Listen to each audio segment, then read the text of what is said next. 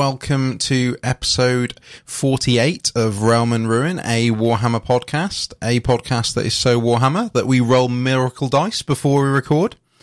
Come in very handy, especially for those re-rolls. Um, Oh yeah. I'm your host, Matt, and joining me as always, a guy so deep in the Underhive, even the Palanite enforcers can't find him. It's Cameron. How you doing, mate? I'm on the run from the law. I stole a wolf rat and they they can't catch me now. No. You just thought you um, would record yeah. a podcast just to sort of Oh, tell them listen, that.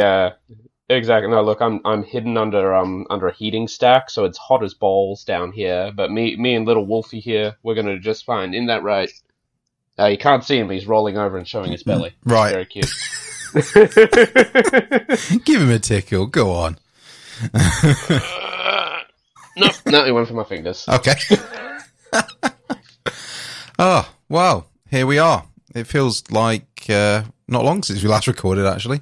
Mm, yeah, it's flown by. Yeah, it really has. Um, and obviously, last time we recorded was our um, uh, second anniversary episode. So if you've not uh, checked that out, where we decided to start a night dueling game called Adeptus Duellum or Duelem, um, go check it out.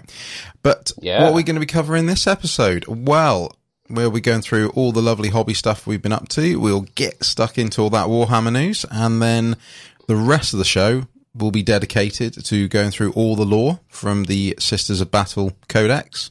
Very excited to, at last to be covering that one. Uh, unfortunately, there won't yes. be any discussion topic again. I know that's now the second episode in a row, but there's got a lot to talk about. We're not going to have time. look, it might look even next episode might not have one. We're not sure yet. oh yeah, oh yeah, There's a lot. There's a lot going on. yeah, yeah. I just realised that actually. Yeah, that yeah, that may be a third one where we're again covering something big to that will leave us with mm, little time. But mm. hey, you know, that's how we roll. So uh, right, okay. Uh, before we get stuck into the rest of the show, uh, as always, you can see all the ways you can support us and see us on social media down in the notes of this particular episode in your podcast player of choice. Um, I don't think there's anything else admin wise to say. Keep it nice and short. Um, Yeah. obviously, if you would like to join our amazing Discord server, we're getting new members all the time, which is lovely. Uh, come along and join. It's free to, to uh, be part of the community. And if you do, you have the ability then to ask us a question. Um, and then we'll answer it on the episode, which we're about to do right now. Um, right. This comes from friend of the show, Mr. Stephen Rhodes. And he says, and a very appropriate question, I think, for, for this episode. Uh, I have a question for an episode. Do you think GW will implement female space marines in the future, given there's no narrative reason now Primaris exist that they cannot happen? Mm, Mm, okay. That old Ooh, contentious that's a good one. subject. yeah, this is a very contentious subject. I feel I feel my views on this are well known. It, at Ray, what Games Workshop should do. I'm not sure what they'll actually do, Hmm. which is interesting to me. Um, uh, for the for those who haven't listened to all our backlogs of episodes, uh, hi, welcome to the show. I believe there are already female Space Marines, and Games Workshop is too scared to tell us so. In fact, statistically, we definitely do, because Space Marines are trained as children, so any trans kids could have gotten picked up. So Mhm. there's, they're just walking around. They're too indoctrinated to even know. Right? They're yeah. fine. They're Yep. living their best life. Also, you couldn't tell anyway unless they got completely out of the armor. So who knows? Mhm, There could yeah. be female Space Marines running around already. Yeah. Um, I don't think they will. Yeah. Uh, they should. They should because it would be cool and awesome and great. I Mhm. think they will find another alternative. Like there's there's there's hints and little whispers of like there's um I forget which book I read uh, that was. Sometime last year, I read a book where it was uh, involving the Space Wolves and the Thousand Suns. Mhm. Um, but a Space Wolf was talking to a Fenrisian woman, and she was like, "Oh, it's so unfair. None of us can be chosen to join Russ's pack and all that." It's like, yeah, that is unfair, but perhaps there is another way or something like that. I'm like, oh, maybe that'll lead into something eventually. Um, but you know, um, I don't think they'll do it uh, simply because they know there would be a really big backlash from a Mhm. certain section of the fandom, Mhm. and they are a company, capital A, capital C. they do a lot of stuff based not just on their creative values but on risk and stuff like that. So like, um, Yeah.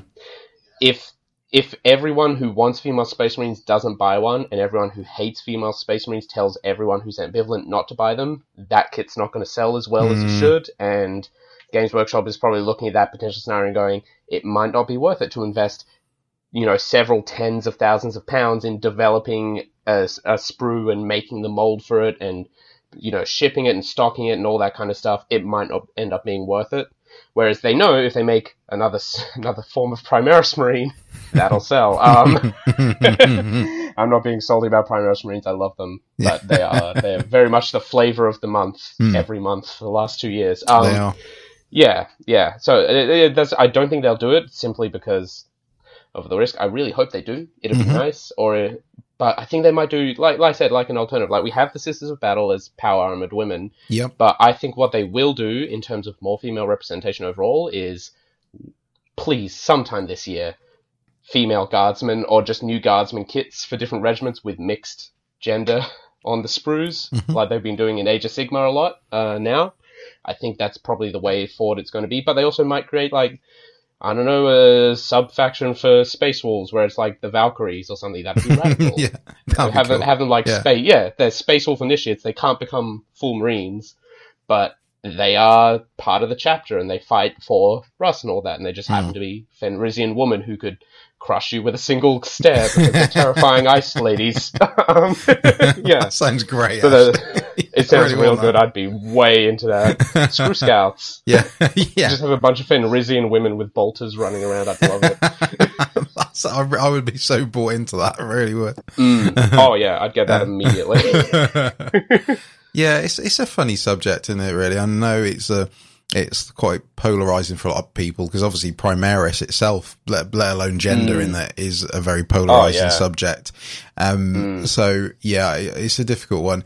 I mean, I think my take on it is right. Well, before we get into that, Primaris, I'm I'm on board with. I'm sort of I'm, I'm hmm. always been quite neutral with the Primaris in the sense that I like them. I think there's some really cool stuff.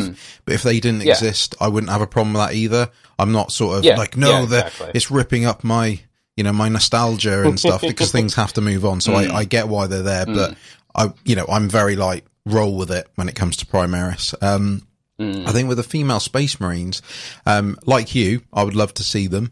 Uh, because I, I love it in like like you said, especially in like AOS where you know a lot of the kits Mm. come with female models, which makes perfect sense because why not? You know that's the way it should Mm. be and, and it's realistic. Um, the only caveat I would say with female space marines is if they chose not to, not because of the risk, because I, I totally agree with you on mm. that. I think that unfortunately there is a lot of risk from a business perspective that would come with that. But from, mm. if we're talking purely just from a law perspective and head headcanon perspective, I think mm. if they said, look, that we're not going to because that's the way it is, I would accept that as well. Because I, I'm, a, I'm a believer in, I'm a believer, massive believer in, in equality and things like that. But I think when it comes to things like this, it's down to like, don't do stuff just for the sake of it. You see what I mean? Like if Yeah, you, you know, if yeah. you as a, you know, from an IP perspective and a, a you know, a background perspective saying that, no, no, we've just decided that, you know, from, uh, you know, from the way our universe works, there, there cannot be female space marines. I accept that. I. Yeah. Don't, you know, I don't, don't put them in just to keep people happy, if you see what I mean. yeah, yeah, Um, right. or, and I that mean, applies to anything, to be honest. I don't mean that. That's just an example. But, but I'd be Yeah, down. for, like- but I'd be. I'd be down for it as well. Yeah. You see what I mean? yeah, with with an in law explanation, honestly, I can see it going either way because Hmm. I've seen the very good argument of so few people qualify to be a space marine. Immediately cutting off half the population before you even start is probably not the best move if you're trying to stock up a chapter. True. Um, and so like there, there's that for there's that for an in universe of oh once the technology was available why wouldn't we try and recruit from everyone who's potentially compatible with you know the gene seed and all that um, but we also live in the imperium of man in this fictional universe which is a hidebound tradition patriarchal society Mhm, yeah. where I can I can see it I can see Belisarius Cawl going ah the Imperial Fists why have you not implemented the brand new female human space marines Yeah. and the Imperial Fists go why would we do that we've never done that Yeah. it is done this way Yeah. we cannot change it our father wrote it Yeah. this way and that's and, and that's the thing is it, that's why I'm I'm without sort of trying to be on the fence, I'm quite neutral about it. Like you said, if, you, Mm. Yeah. if tomorrow they say we found a law reason like that, that you know Belisarius Cawl's Mm. been playing around, female Space Marines can now be as viable. Awesome, bring Yeah. it on. But then, like I hmm. said, don't put it in just to please people either. If you, you know, if you hmm. from a GW perspective say, look, we, you know, this is the way we've written our law, you know, uh, you know, and it apply applies to other factions where they've got their own hmm. limitations, not necessarily to do with gender, but you know, they can do this, they can't do that. Then that's fine as well Yeah. because you, you know, you, Yeah. you, you should feel confident enough to be able to stick to your guns, if you see what I mean. Uh, the, you know, that Yeah. don't, don't do everything to please everyone. If you say, no, this is the way it is, then yeah, cool. That's fine Yeah, as well. Um, And I mean, at the end of the day, if you want female space marines, you're just one short step away from having your own female space marines. Go buy some Primaris marines, go buy some female Stormcast heads from Forge Yeah. World, and you're good to go. yeah, that's it. That's the only difference you need to make. yeah. it's No, a totally. slightly more recognizably female head because it's like three inch thick armor. It's not Yeah. going to show anything. no, exactly. Yeah, that's it. There's nothing stopping you. And no, I would, and Mm. like I said, maybe I, maybe will. I, do, I, like you, I don't think they will because of the risk. I think they will keep it as things they are. And I think to be fair, they are using the other factions and especially AOS to sort of, I suppose, test the boundaries because obviously, Mm. Yeah. you know, you will get different opinions. You will get the people that will totally not agree with it and you'll be the people Mm. that are totally for it and obviously everything in between that. So, it's Yeah, tricky. yeah. It's tricky because of how mean- established it is as well. Yeah, yeah. Listen, I'd like to challenge uh, preconceived notions, and therefore I'm stating that in my Death Army that I theoretically have with 80 skeletons, all those are female skeletons. You just can't tell. No, exactly. never knew exactly. before. Yeah, exactly. I mean, Yeah, it's fine.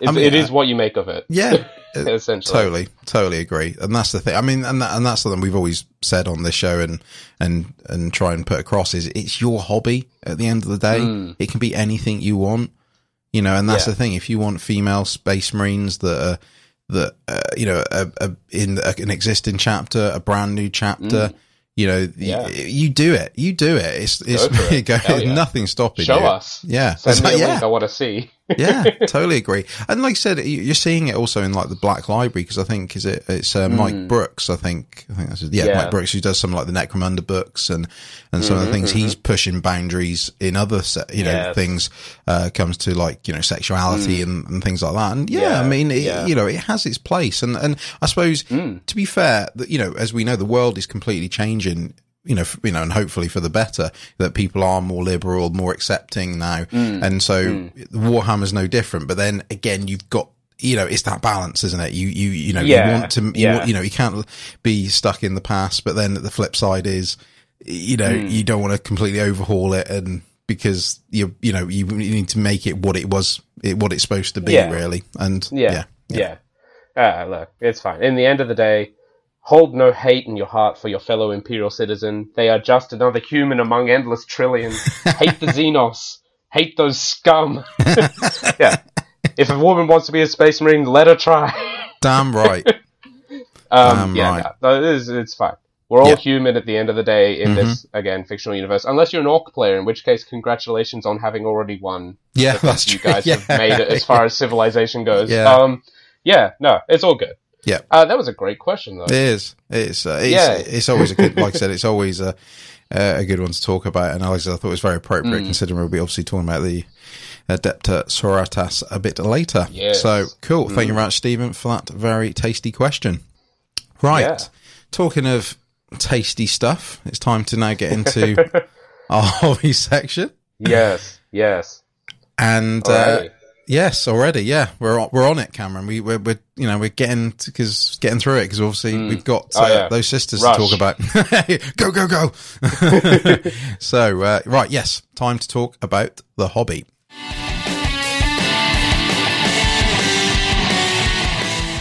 Right, okay, Cameron, you've uh, Yes. hopefully been a busy boy over the last couple of weeks. I know you've Um, been I've, I've been a, uh, I've been a slightly busy boy. Right. Okay, that's cool. Yeah, Um, moderately busy. right, what have you been up to? Um, so first of all, last week I said I picked up a Shadow Seer to paint up for Aaron's birthday. I did that. Um, God, I forgot how hard it is to paint tiny, fine detail. I've been ruined by knights and by plague marines, um, whose plague marines have lots of fine detail, but it's all like decently sized. Mhm. Whereas on this Harlequin, I was like, should I try and paint all these individual studs on this person's arm? And I'm like, mm, nah.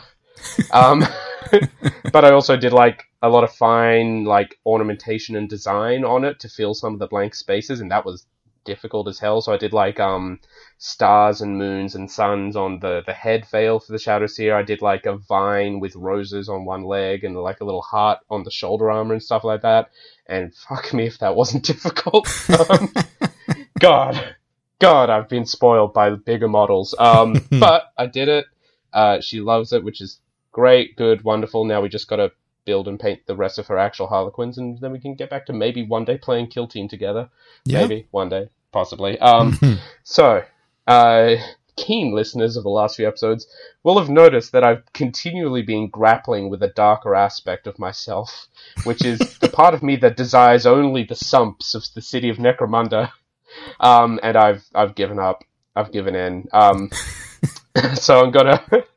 I essentially, hey, we're also minus t minus one week until actual paycheck. Um, so when that comes in, I'm gonna go and uh, I made a cheeky discovery last week out in the city. I was one of the local stores still has a copy of Necromunda Underhive, the box Mhm. game, tucked away in a Mhm. secret corner, uh, and so.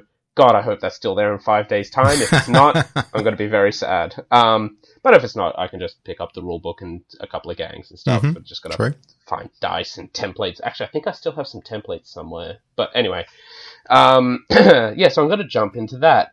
Uh, and like everything else I do in this hobby, I never put a foot in to test the water. I just kind of run head first into it. Um, and so I've already purchased two models for Necromunda.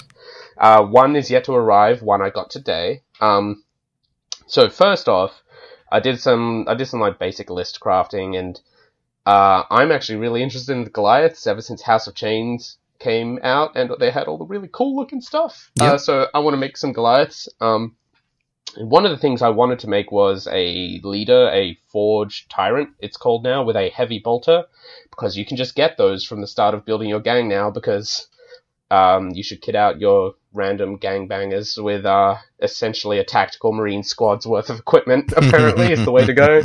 Um, but I didn't want just any heavy bolter. I could have just picked.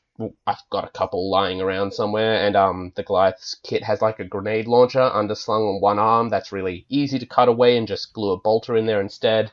Uh, but I wanted something stylish. And what is more stylish than Gun- Gunnery Sergeant Stonetooth Harker? I don't know. Batishan I can't think of anything yeah, more stylish than God, he's so good. Uh, if you haven't seen his model, because he is a niche model, uh, go look him up. He's incredible. Uh, he's also still in metal, apparently, which Oh, is right. interesting. Oh, okay. I don't think he's actually in Finecast, so that'll be nice, actually, Hmm. uh, working with that. Um, but like, he's got a handheld heavy bolter with the ammunition feed like wrapped around his forearm. He looks so good. He's so cool.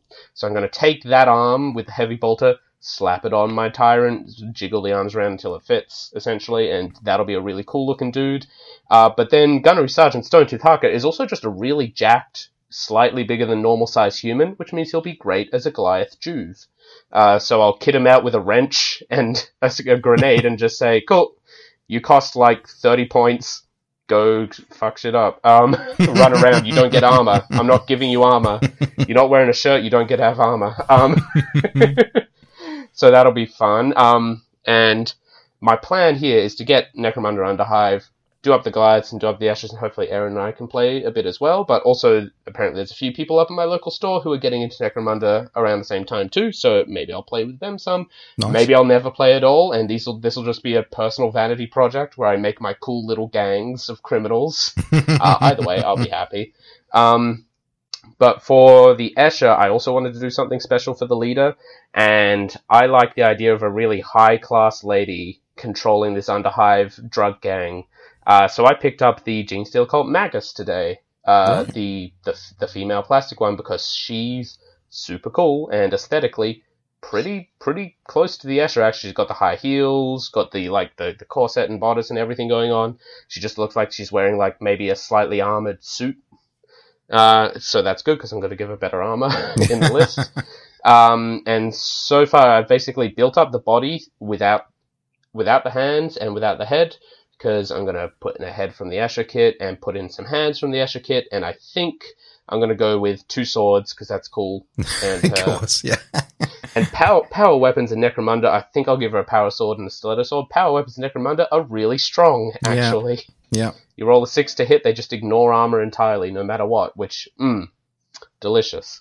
Mm, Uh, mm, better mm. than AP minus three. Yeah, uh, they're- they're pretty cool. And then, like, the rest of the Escher, I'll build them pretty standard, but they're all really cool models. Same with all the Goliath ones. So I'm pretty excited for that. Yeah, Um, by pretty excited, I mean I'm really excited for that. I can cool. tell. oh, oh, I've I've not done a I've not done a ton of small scale kit bashing for ages because like I I painted all my melee plague marines recently, but like I modeled most of them like a year ago, so it's been and a while be since I was and be working on honest, you've the been working on your knights as well.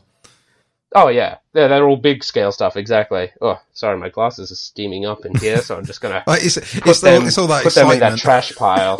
oh, it literally is red in the face. Might also be this plasma vent I'm right next to. Well, Uh, oh, sweating like a sweating like a grox. Um, Beautiful. um, yeah, and and as part of uh, part of getting Necromunda, I've been listening to some cool shows. Um, if you're interested, this is a minor shout out. Uh, listen to Sump City Radio, which is a Necromunda Necromunda podcast that's sort of half set in universe. So they've got like a bunch of character skit bits, like Hannabella Fritz the cook, teaching you how to cook stuff and things like that. Oh, nice. It's it's a it's a it's a really fun show actually. Um, been having the long shows as well. They're all like three and a half hours these Oh. days. I'm like, "Ooh, Oh, plenty of content. we yeah, know exactly. that. yeah, we know that feeling very well. Um, yeah, uh, so that was that was uh, my my physical hobby. Is I've ordered one mini, not gotten it yet. It'll come in on Thursday. I've bought one mini and partially assembled it, and I'm planning on buying more minis. Um, yeah, this is most of my physical hobby. Um, I did ooh brain math thing. Um, so as part of my Knight Rampager, I did an or- order from a guy on Etsy called Tarot Model Maker, which was for some miniature scale candles because the idea of the coffin being up there so there'd be like the candles around it as like an in memoriam thing uh, they arrived they're really cool. I also got a couple of like flat skull markers that are a couple of inches across. Uh, like oh, I'll use them as objective markers or something but now i'm like oh i could use them as like a terrain piece or on the hull of a really big knight who knows? We'll find out. Um, but his stuff's really really cool and it was more of a test order for does this arrive in good condition and quickly? And it does, uh, which is good because a lot of his other stuff is like knee extensions and waist extensions for knights. So I'm looking forward to playing around with those because there's some really cool stuff you can do. And uh, if I get a Dominus knight, I need to make it taller because otherwise it'll be yeah, uh, yeah, we'll see. I might get more Necromunda, who knows? Um, but yeah, like if I, if I get one, I can't just build it standard because it'll look really small next to all these other knights I have, which is my problem. I'm in an arms race with myself. Every knight has to be at least comparable to the last one, so they're just getting taller and taller and bigger and weirder. Um, uh, self-spurred creativity. I'm, okay, I'm gonna have to leave the glasses off. They're just they're no good. You can take them on and off the last five minutes. that- oh my that- god. That excitement is It's really awful. oh, it's awful. Um, uh, um, I also managed to get this this year's Black Library Celebration little anthology thing. hmm Uh, I haven't read anything from it yet, but I'm really excited to read some stuff from it. Uh, in particular, the Garden of Mortal Delights is in there, which, according to you, is beautiful. Love it. Uh, mm, mm. Really looking forward to that. Um, last episode, I had picked up Dark Harvest by Josh Mm. Reynolds. I have finished Dark Harvest by Josh Reynolds. It was bloody brilliant. I loved it. Mm. Um, yeah, it, it is. It is an Age of Sigmar novel, and it is definitely an Age of Sigmar novel. But it feels like the old school Warhammer stuff, like Yeah, the Warhammer does. Fantasy Yeah. stuff. Yeah, like it, it feels like maybe not quite Brunner the Bounty Hunter, as in like it, it's not that lighthearted. ironically enough. no. and there, there was there was some dark shit in Brunner, but it had like a feel where it's a little lighter. But like um, yeah, it is the old school. It's creepy. It is the dark side of the realms. Um, it's set in Ghyran, the realm of life, but it's like out in the sticks. So it's this guy going out to this town in the swamp, out on the edge of Ghyran, that is like slowly being flooded over the centuries as the Sylvaneth just keep raising the water levels to try and get the humans to leave um, and stuff like that. Um, and there's there's cults, there's spies and intrigue and monsters and the possible awakening of a once dead god. It's great. It's All really the stuff good. we like. All the stuff we like. Um, yeah, it, it's definitely worth worth a read if you're a fan of older school Warhammer stuff, and if you want like an expansion on what life is like in the realms. Here's the dark slice of what life can be like in the realms. Uh, you could be stuck out in this out in the wold hunting eels for your entire life. It's shit. I love it. uh, cool. yeah. Um, I think that was about it. Um, off the top of my head, yeah, I've done some, I've done other stuff, but it's mostly like D and D hobby stuff, so it's not really for this show. That's fair enough. That's- I've been, I've been building, I've been building a castle for Curse of Strahd, and I'm running out of time. Oh, nice. See, Uh, yeah, it's fingers and pies. oh, fingers and so many pies. Uh, but yeah, that was me.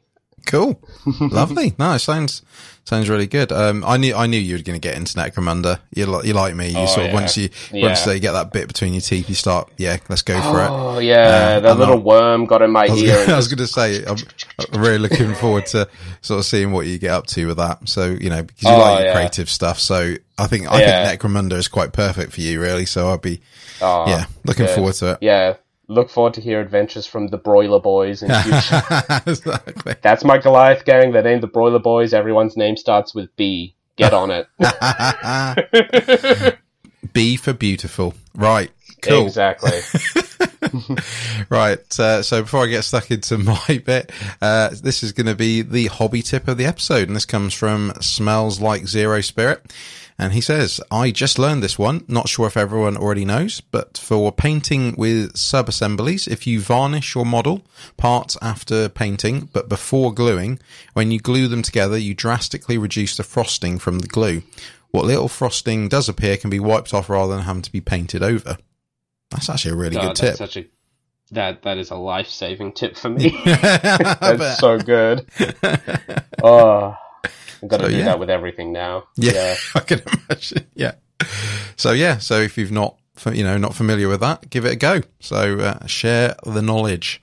Right. Mm. Okay. So right, what have I been up to? Right. Well, fingers in pies is definitely my, sums Yes. up what I've been up to. um, as you know, I've been doing so far this year. I am building or working on something at least, well, definitely every day, but sometimes it can be just reading something, but the vast majority is working on physical models. So, right, uh, let's start with my Nurgle stuff. I've finished building all my Blight Kings because I bought another Start Collecting box. I think I mentioned it last episode. So Yeah, I'm now up to yeah. 20 of them. Um, so oh Jesus. yeah, I, I know. I just keep keep building. They're just so much fun to do. They're such a fun They are kit. incredible. But I I'm- can't I- blame you at all. I'm I'm not going to wax any more lyrical over them because I've done that far too much in the past. But fair. but it is such a good kit. So yeah, I'm up to twenty. Um, talking of Blight Kings, I managed to actually go out and prime some yesterday. Hooray! Mm-hmm. Yeah. the British weather allowed me to, to do some priming. so uh, I did 15 of them because uh, in Mm-hmm. in preparation for my thousand points for when we play at Warhammer World next.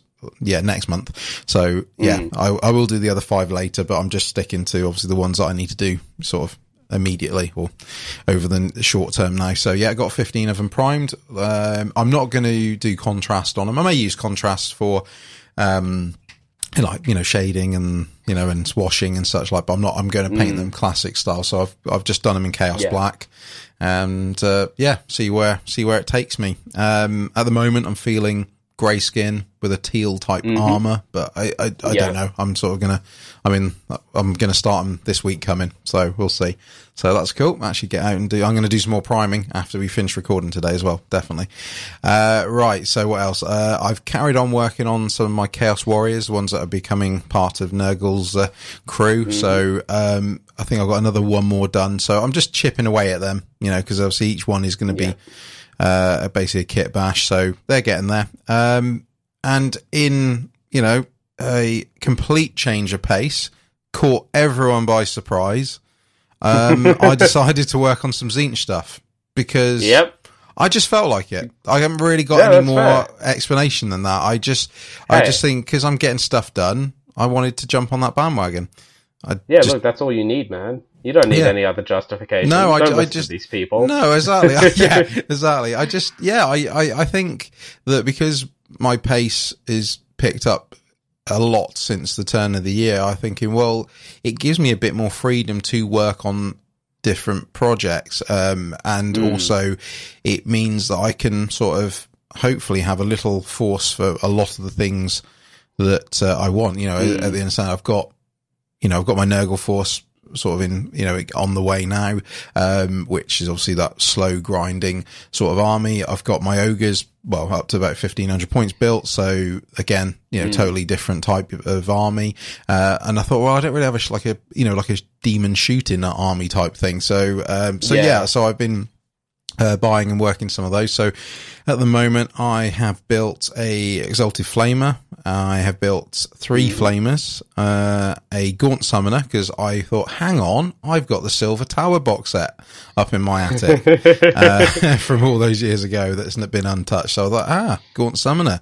Let's uh, let's build you. Uh, that's lovely kit, very fiddly. It's you know it's very very thin pieces, but uh, no, it, it uh, shapes up really well. Um, and then I built a change caster, which is the Herald Lovely. um, the one that you can often have either on foot or on the chariot. Because I basically bought the chariot kit, so um, I've got a spare chariot or disc of Tzeentch really technically that I can use for something else. Um, so yeah, I've been doing those. Um, that's where it stops because I've run out of models uh, for them. I've got I need to buy some more. But uh, yeah, that's just something I'm just going to tick away at.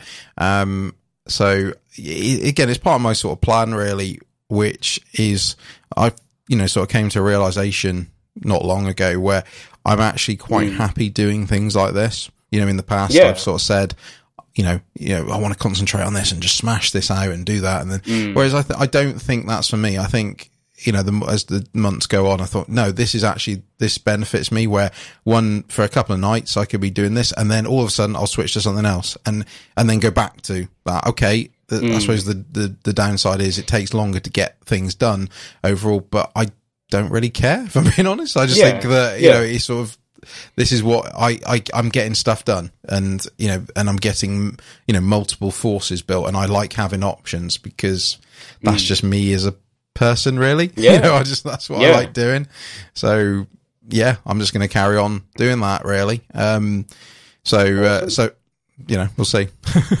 Yeah. um, so, uh, lastly, actually, with the hobby stuff, I did actually, again, but this is a perfect example. Um, so oh, again, when I was up in the loft, I came across the Smash Captain that I was given by Secret Santa a couple of years ago. And it obviously just been put in with a pile of the models. And I thought, oh no, I've still got that. So I thought, and I thought, oh, that's still a really cool looking model. So, um, it was, all it was was built, um, with a magnetized, uh, jump pack.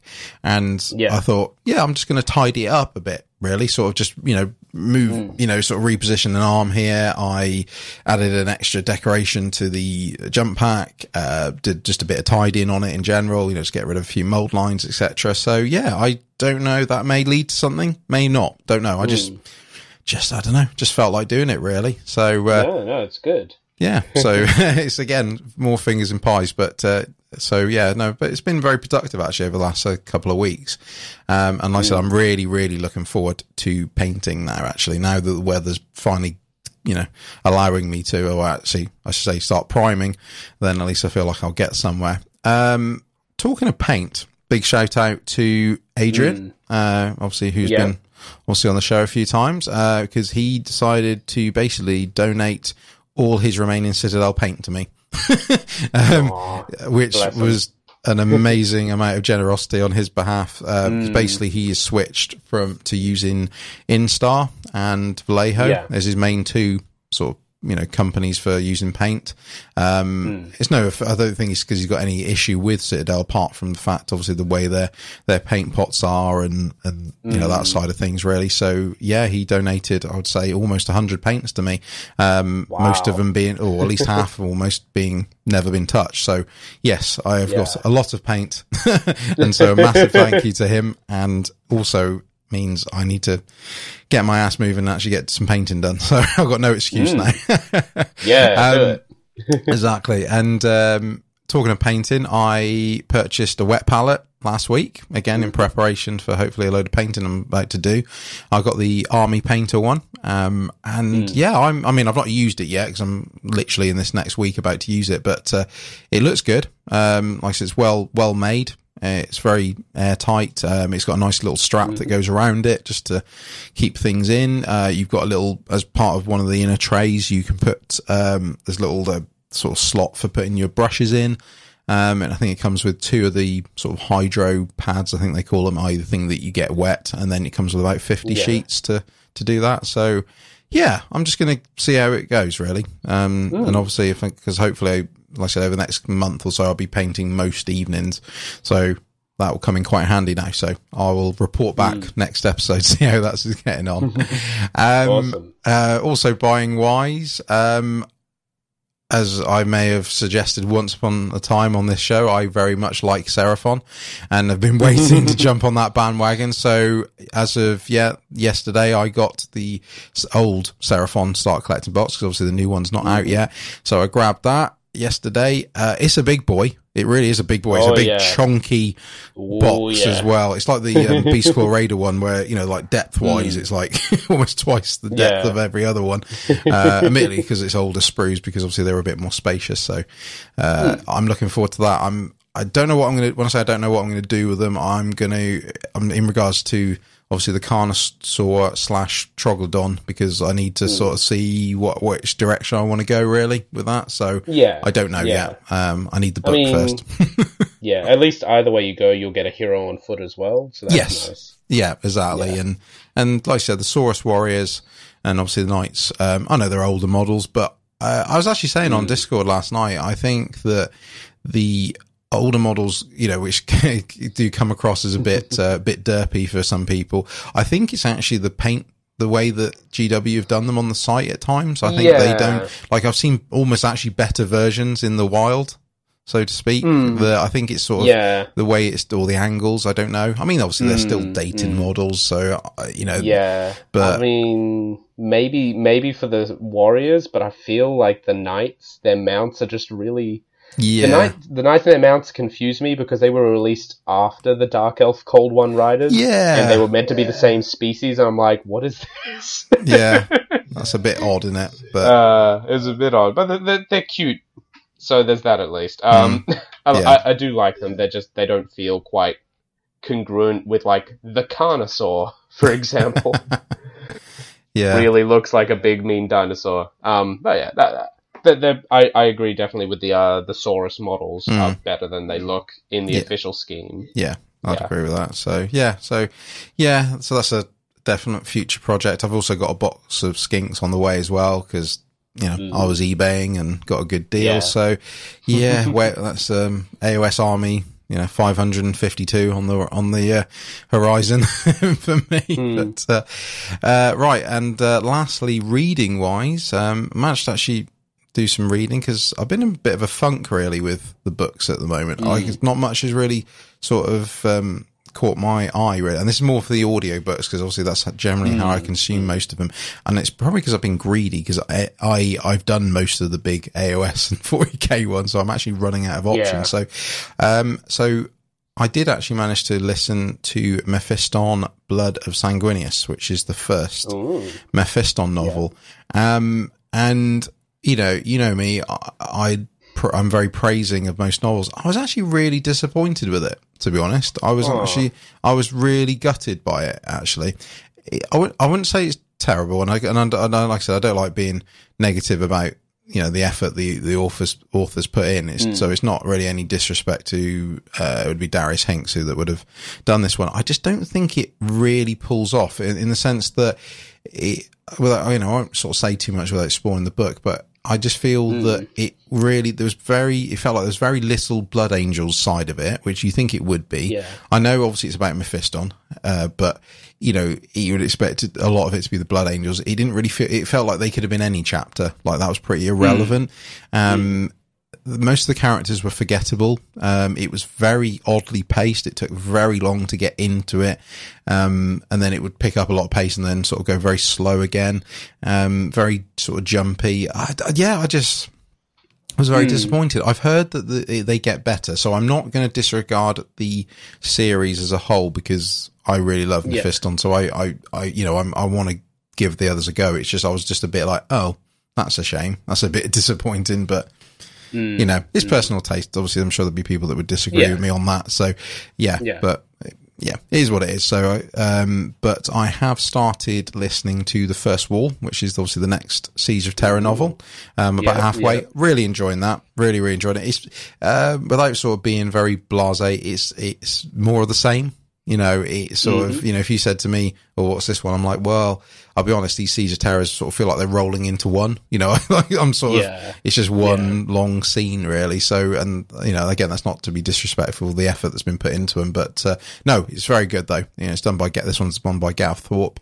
Uh, I like the way he writes anyway. So, uh, yeah, Yeah. it's so far, you know, about halfway, really enjoying it. Um, and lastly, I picked up Regent's Shadow, which is the obviously the new uh, uh, novel that uh, was it the it was Vaults of Terra, wasn't it? The, uh, the was it Carrion Empire, Carrion Throne? Oh, I get these mixed up. Are- Carrying, carrying. It's No, a- no, was it's the, the- previous Watchers of the Throne. yeah, Watchers of the Throne. that's it. of- That that yeah, that's Yeah, the what I'm thinking of. Sorry, yeah, they yeah. they they intermingle because they're very similar and they came out around the same sort Mm. of time. But uh, yeah, so uh, yeah, that one's uh, I don't know, but I've heard heard good things about it. Um, so yeah, I'll uh, be getting onto that after the first wall. So that was nice actually because it felt like. Like I said, I felt like, oh, I really got little to listen to. And then all of a sudden, First Wall and Regent Shadow were both dropped on the same day. And I was like, yes, yes, I can get back on my audio. so, uh, so yeah, so yeah, I've been, you know, I've been busy, been doing stuff as, uh, which is nice to actually report in. So watch this space. No, that's good. Yeah. Cool. Right. Okay. I think it's time to have our first break. Um, we've done all right time wise, getting through it early. And uh, where we return, I think we'll talk about all that gorgeous, tasty Warhammer news. Back soon. Ooh.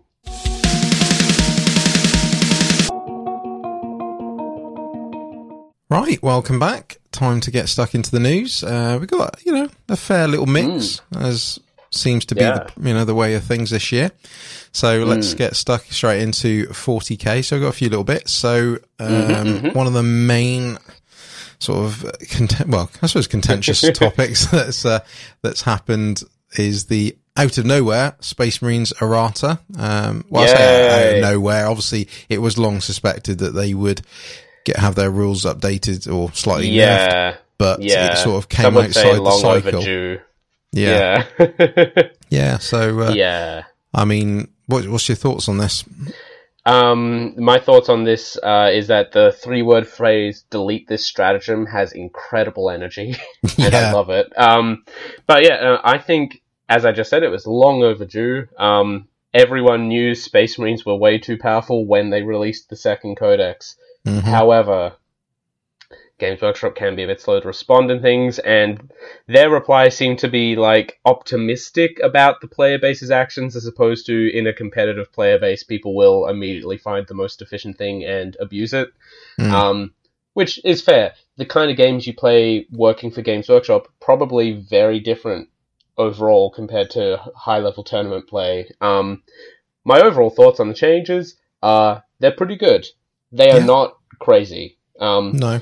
I do feel I do feel a little bad for the Dark Angels players who are bemoaning the fact that they had two weeks of being pretty good and Yeah. immediately got nerfed into the ground because of Iron Hands.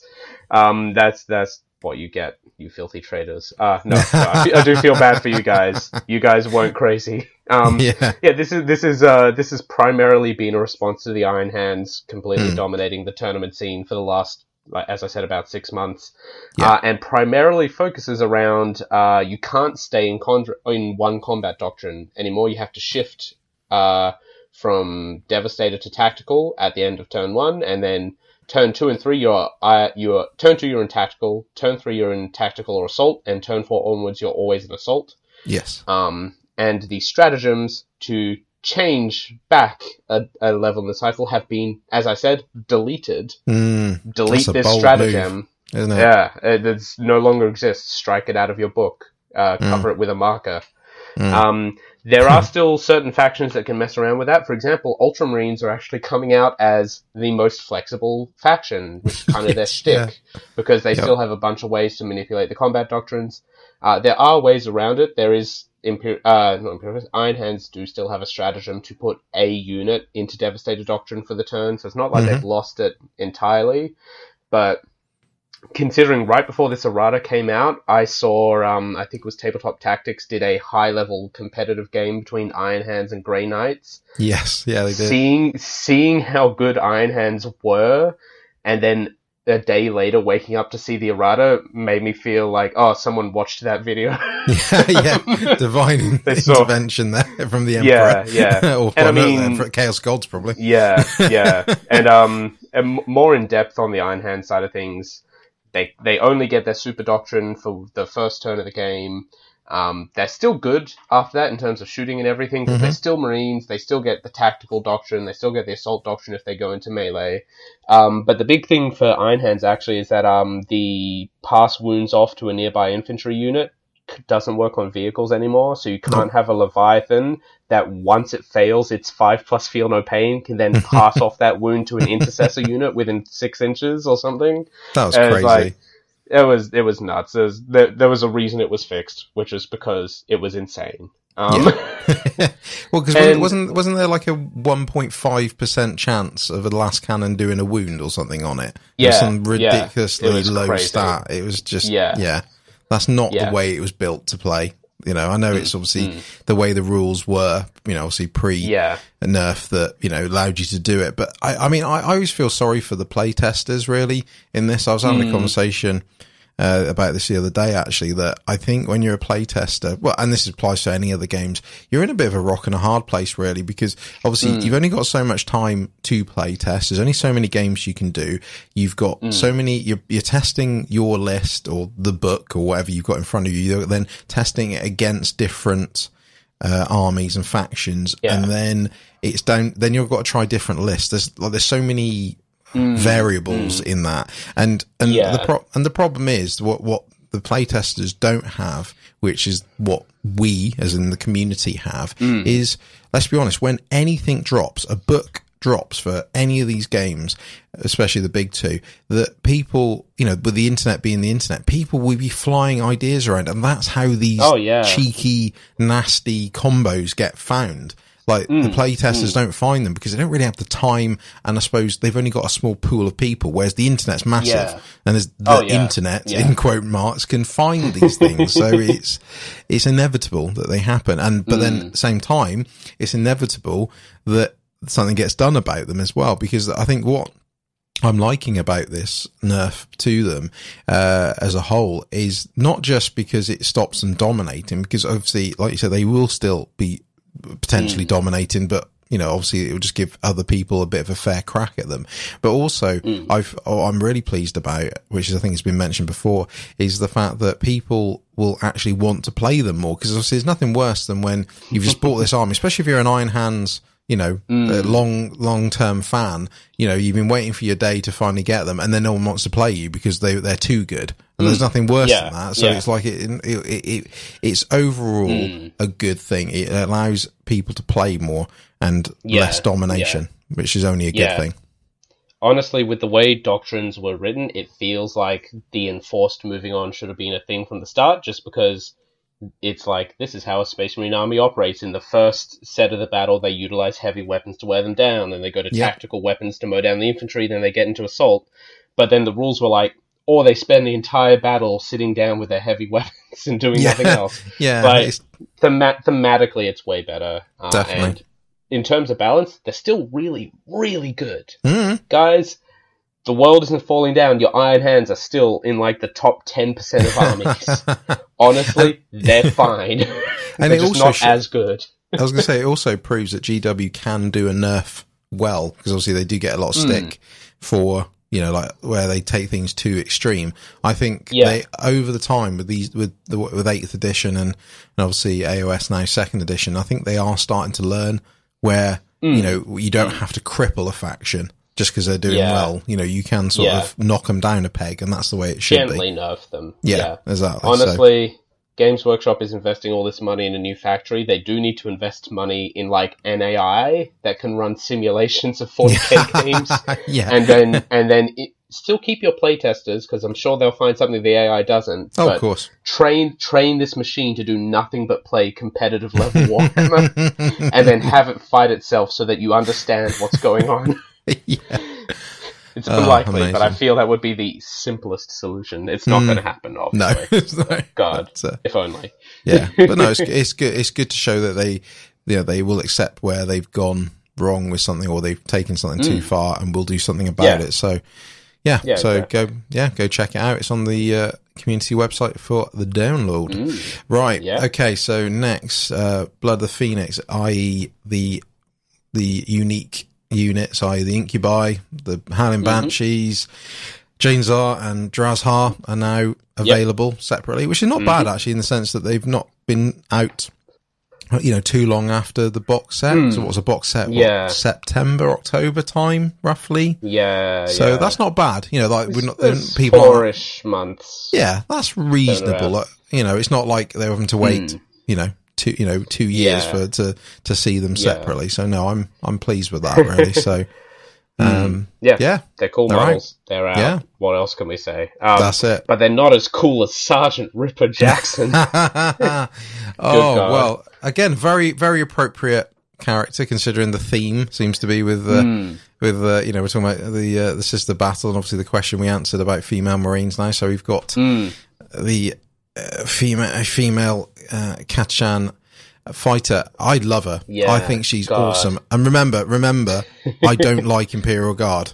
They're, you know, Yeah, they're my kryptonite. yeah, so yeah. remember, this is high praise from me. I think she is Hey. awesome as a Listen, model. Matt, I see I see that licked ahead on the base, and the, my first thought was, God, I wish that was me. she's incredible. Um, she's also got history for those who want to know. Uh, she's based on a very old 54 millimeter scale Hmm. Catachan someone sculpted for a Golden Demon competition. Yes. Uh, this is a much improved version. She she's she's a badass with a bolter, and I love Mm. her. yeah. Yeah. I mean, what a I mean, good it- model. It it really is. It's it's shown so much detail, and I think what I really Hmm. like about it, and it sort of ties in with what we were talking about earlier. It just shows that, like I said, you know, you can have these female models that like Hmm. that in in you know in the guard and well any of these factions. I think that, nothing. Oh yeah, and uh, but Yeah. it's so appropriate, and I like the fact that you know she's ripped. You know, she's not. You know, she's Oh, like the God, yeah. like straight out of uh, you know the second Aliens movie. You know, it's sort of it's Oh, that yeah. sort of that sort of look, and it's great. It's so appropriate, and so she's strength four. She shows it. yeah, exactly. It's, it's, oh, it's no, she's Oh, great. The, the only, like I said, the only thing that slightly takes the thing off it is the fact that she's one of those um, sort of limited models. It's for is it for like Yeah. store openings and It is for Things. store openings, which means I have asked my manager if he can convince the local complex to force him to rename the shop back to Games Workshop. Can I put in a complaint about war being next to the lawyer's office or next to the laundromat? Because I don't like that word. I They need to change it, rebrand back to Games Workshops. yeah. This model. Oh god, that this is my one issue is I don't want to go to a recaster and I don't want to play pay the price I'm going to have to pay on eBay to get this No. model. So I don't It- know what I'm going to do. It's a, it's a real that. shame that they've done they've done this route with it. I get why they've done it. It's just a shame because, Mm. like I said, there's now going to be a lot of people that unfortunately won't own her. That you know, Yeah, she would yeah. fit perfectly in with their you know their guard armies Yeah. they've already got. But I mean, you know, honestly, they they've got the sprue and the mold for her.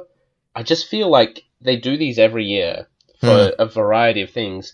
I feel there should be a yearly pack you can get of like this year's highlights as, as a bundle or something. Like at the end of the year on December 31st, go into your store, click this year's highlights, and it'll get you those individual character models. Mm. Because there's, there's, I, I, I hate the thought of this woman's incredible mold just going to going to dust in some back storeroom until they find an excuse to bring it out again.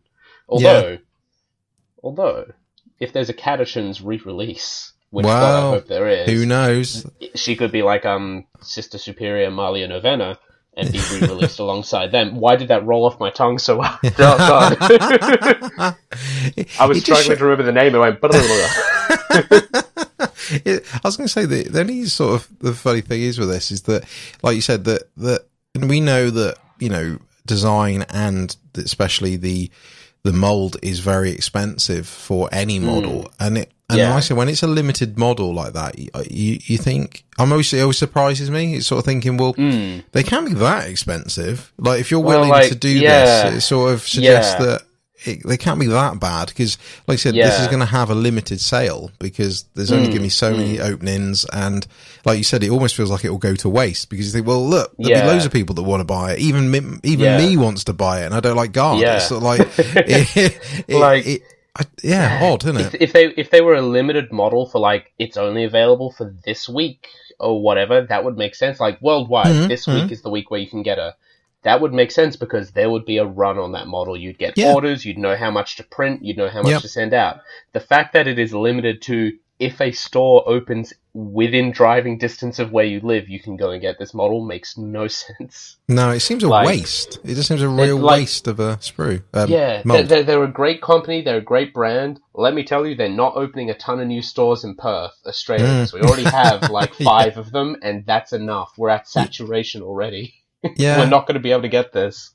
And, Ah. and, and think some of the other models that we've seen, like there was that lovely female um, Stormcast, um, the one with the Mm. Yeah. sort of the double bladed weapon. I forgot what her name, Or the Shadow eight other- Caster or something. Yeah, or the eight other Primaris lieutenants that I can't get yeah, or the um, or my the uh, lieutenant army. what's it called? The uh, the uh, plastic Terminator Chaplain as well. That's, Oh, um, yeah, that's yes. another one that's Although in that ma- sort of. I managed to nab that at least. But Oh, yeah. right, okay. But again, they go Yeah. for silly money on eBay now because of that. Oh so. god, yeah. I could uh, sell that and buy like a whole stock collecting box if I really wanted. yeah. I might. I'm I'm I'm going back to Sergeant Jackson. I'm really hoping it'll inspire Hmm. people to do some very female centric guard armies. It would be, Oh, yes. you know, like we were talking about earlier. I think that'd be really cool. So, ins- get inspired, people. Get inspired. Yep. Even I want to see it. Come on. Um, right, let's switch over to the Mortal Realms. Let's talk about AOS. So, hmm okay, let's talk about dinosaurs. Yes. Um, get that Jurassic Park music on loop. Uh, yeah, so Seraphon are out next week, as in the new Battle Tome, the new Yep. train piece, which is the Realm Shaper engine, which comes in 2 flavors. You've got the uh, the jungle version and the and the clean version, whatever way you want to say it. So, which I think is a really novel way to to do it. Actually, cool. um, I think that's Yeah. good that they've done the options. Basically, you, you do one side or the other. Uh, obviously, you've got the War Scroll cards, which are quite expensive actually compared to normal. Um, Mm. I'm assuming because there's just a load of them because they're like twenty quid, Um, which is sort of Yeah, there are there are a there are a lot of units, and there are a lot of kits with alternate builds. I think is what it is. Because there's like there's there's two different versions of Bastiodon. There's like three different versions of Stegodon plus a Stegodon hero. There's uh. You get the Carnosaur, the Carnosaur with a with a Scar veteran, the Carnosaur with an Old Blood, the Troglodon, the Troglodon with a Skink Priest. Like that one kit, the Carnosaur kit has like five or six War Scrolls attached to it. I'm pretty sure. Yeah, yeah. So Like, that, that yeah, make, no, it no, you're right. up. it makes sense. I think it's a bit like the bit like the Cities of Sigmar one was the same. It's just just a lot of cardboard. so uh, so yeah, so they're up for pre-order as of yesterday. Yesterday being the seventh of March. Um, so also in cahoots with that, they are getting a new Yep. start collecting box. That's why Yes. earlier I said the Start old collecting start collecting box. Yes, here we are. So uh, yeah, this is a lovely kit. You get the Mm. stink. What's it? You get the uh, the skink star priest. You get twelve skinks because obviously they're in sprues of four off the top of my head. So Mm-hmm. You, that's why you're getting Yeah. a, an odd number. Uh, see, they, they weren't going to give you eight um, because that'd be harsh. No. Uh, you get a Bastiladon and uh, you get four of the uh, the Terradons or the uh, well the uh, Mm. Or whatever Ripperdactyls they're as the called. alternate Yeah. build. Yeah.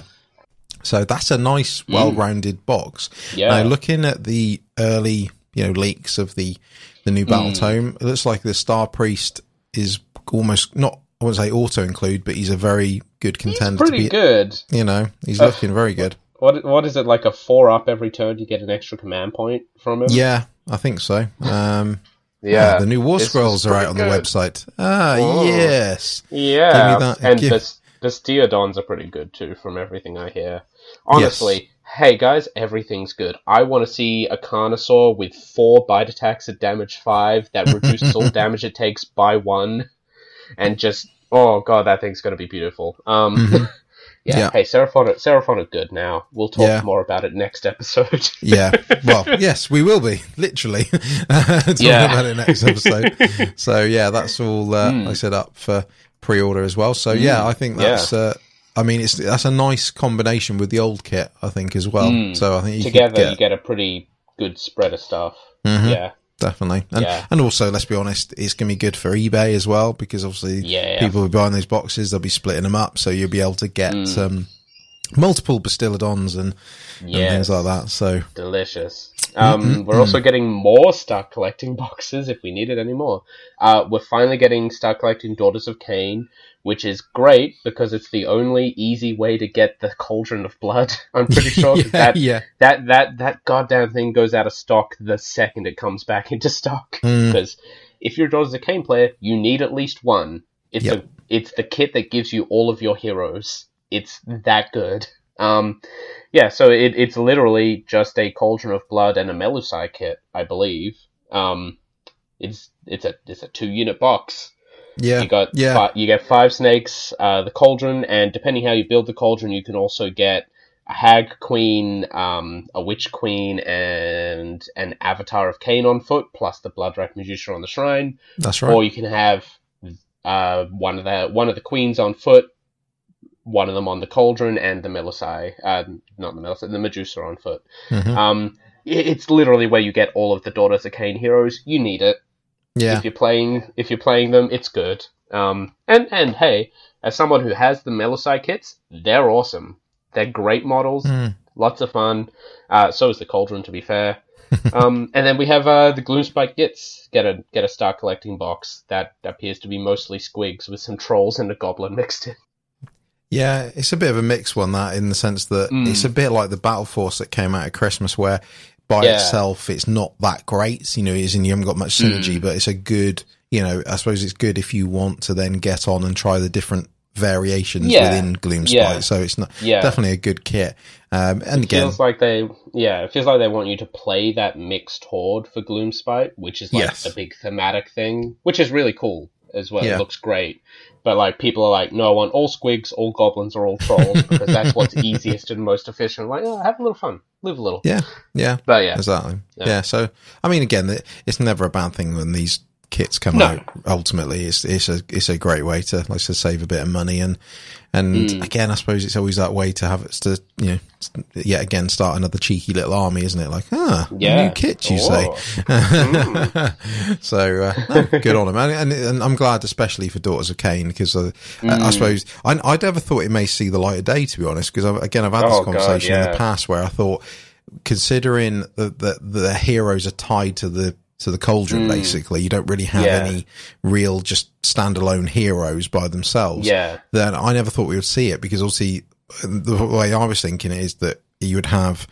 You know what? A you need a basically an on foot hero of sorts. Mm. You need then, you know, would you then chuck in some witch elves and then, you know, maybe like an elite unit? Whereas obviously they've done it this way, which Mm. again is a good thing, I suppose. But like I said, for most Daughters of Khaine players, it would be like you said, a cheap way, an easy way to get the cauldron because obviously Mm. Yeah. ultimately you're still going to be probably running lots of witch elves, which unfortunately cost a lot because you know they're hoard Yeah. and they're expensive, so yeah. um, financially. Yeah. But oh yeah. It would have been Cool. nice if the box was the cauldron and ten witch elves instead. But you know, yeah, you get what you get. Exactly. Yeah, it is what it is. So cool. Right. Okay. Um, let's go into the other stuff. Again, it's a bit like the last one where it's all the other stuff that seems to be Mm. Oh uh, yeah, taking up the news. right. So what we got first? Uh, Warhammer Underworlds. We've now seen yes. the, I believe, the penultimate one for this season because I think Daughters of Hmm. Yes. Khaine will be the last one by the look of it. So this is We assume they are daughters of Khaine. Yes. Yes, I mean so far it's been yeah. spot on, so you Yeah. can safely assume it's going to be. So this is uh, Morgok's Krushas. So this is the Mhm. uh, Orc Brutes uh, warband. Uh, they look very nice. They, Mm-hmm. They look very cool. cool. They Yeah. they look like um they look like Ironjawz from the realm of beasts, which is Yeah. all I can say from them. They're cool. They're Yeah. big guys with bones strapped to their iron armor. yeah, So uh, yeah, no, very cool. I mean, they, you know, I, I don't again, I don't think you can say much more than that. They look like you would expect, and they look cool. So again, I'm Yeah. sure as we get nearer to release, we'll start seeing what they can do in this Underworlds season's itself. been this season's been big on like the three person war bands. It feels like you've got the brutes, you've got the uh, Nurgle, you've got the Rippers. goblins on the wolves. Yep. Yeah, Yeah. like no, you're, you're getting all all the eggs in three baskets kind of scenario in Underworlds, which is weird because all the games I've played, I've had at least like five or six models, and it's felt like I've barely had enough yeah. guys to do anything Well, that, with. well, that's what I need to do because uh, the, the couple of games Mm. I've played, I played with the old Stormcast one, and obviously I played with the Nurgle one. So I've only ever played with three members of a Mm. Yeah. warband. So I'm, I I need to do one where I've got lots of lots of people, see what it feels like. Mm. Right. Uh, again, this is all part of, or this um, uh, warband news was obviously part of the uh, the toy was it the new yeah New York Toy Fair wasn't it? Um, So there's part of a few reveals. So uh, yeah, for, in regards to Aeronautica, we've got the Avenger Strike Fighters. Cool. Um, they look very nice. Yeah. Yep. All the Aeronautica stuff looks radical. I can't wait till they bring back Epic using Titanicus, Oh. Aeronautica, and like a an infantry scale thing. Mm, like, still it feels beating like heart. It really feels like that's what they're going up to because everything for Titanicus and Aeronautica are in scale with each other so far, and it feels like that's what they're going for eventually. I really hope that's what it is. Well, I think I think again. I'm I, apologies if I'm repeating myself, um, Mm. but I think when um, one of the last few events, I think I think it was maybe the open day. Uh, I can't Mm. remember, but I think um, from what I heard on on one of the sessions that they were they they threw that question towards them, and I think it's something that they're considering, but would be way off. So Mm. Yeah, That's oh, I'm good. sure it is. it's being But considered. man, I just want a Land Raider the size of my thumbnail. Okay. yeah. That's all I want. Oh, I miss those days. Oh, it was all so Oh, good. so I want, cool. well, I want, I want my Imperator ti- um, Titan as well because again, I Yes. love that from the, the Well, original box. that- I've seen some amazing stuff done with the actual Imperial Knight kits to represent Imperators in Titanicus now, to be fair. Like, you, you, if you take a Dominus, um, a Castellan specifically, it's basically an Imperator. You just slap a Gatling arm instead of the Volcano Lance on, Yeah. and they, you got it. You know, get some scenery on top of the shoulders, and yeah, I've seen some cool stuff for that. Mm, I really Nice. hope, I really hope we get an Imperator. That'd be so good. Yes, please. We finally have a canonical height for it as well. yeah. yeah. oh Uh, dear, we'll see. mm, Right. Yeah. Okay. Uh, as part of this, they showed off the next um, sort of the, the uh, I suppose their sort of board games? games. Yeah, Yeah. box games, board games, sort of hybrids. So, Mm. um, Yeah. obviously, in the past or the last round, we saw the first season of Blitz Bowl. We saw mm. um, what else? We see we Space saw Combat Arena. Adventures. Yeah, Space Marine Adventures, Yep. Combat Arena was what Mm. there. Um, Yeah. So basically, they're cut down versions um, to be sold in you know sort of non GW stores to obviously get Mm. people into it. So uh, they've announced the next few. So we've got Rise of the Orcs, we've got the second season of Blitz Bowl, and we've got Crypt Nice. Hunters. Mm. Um, so yeah, Which- that all looks yeah, cool. pretty cool.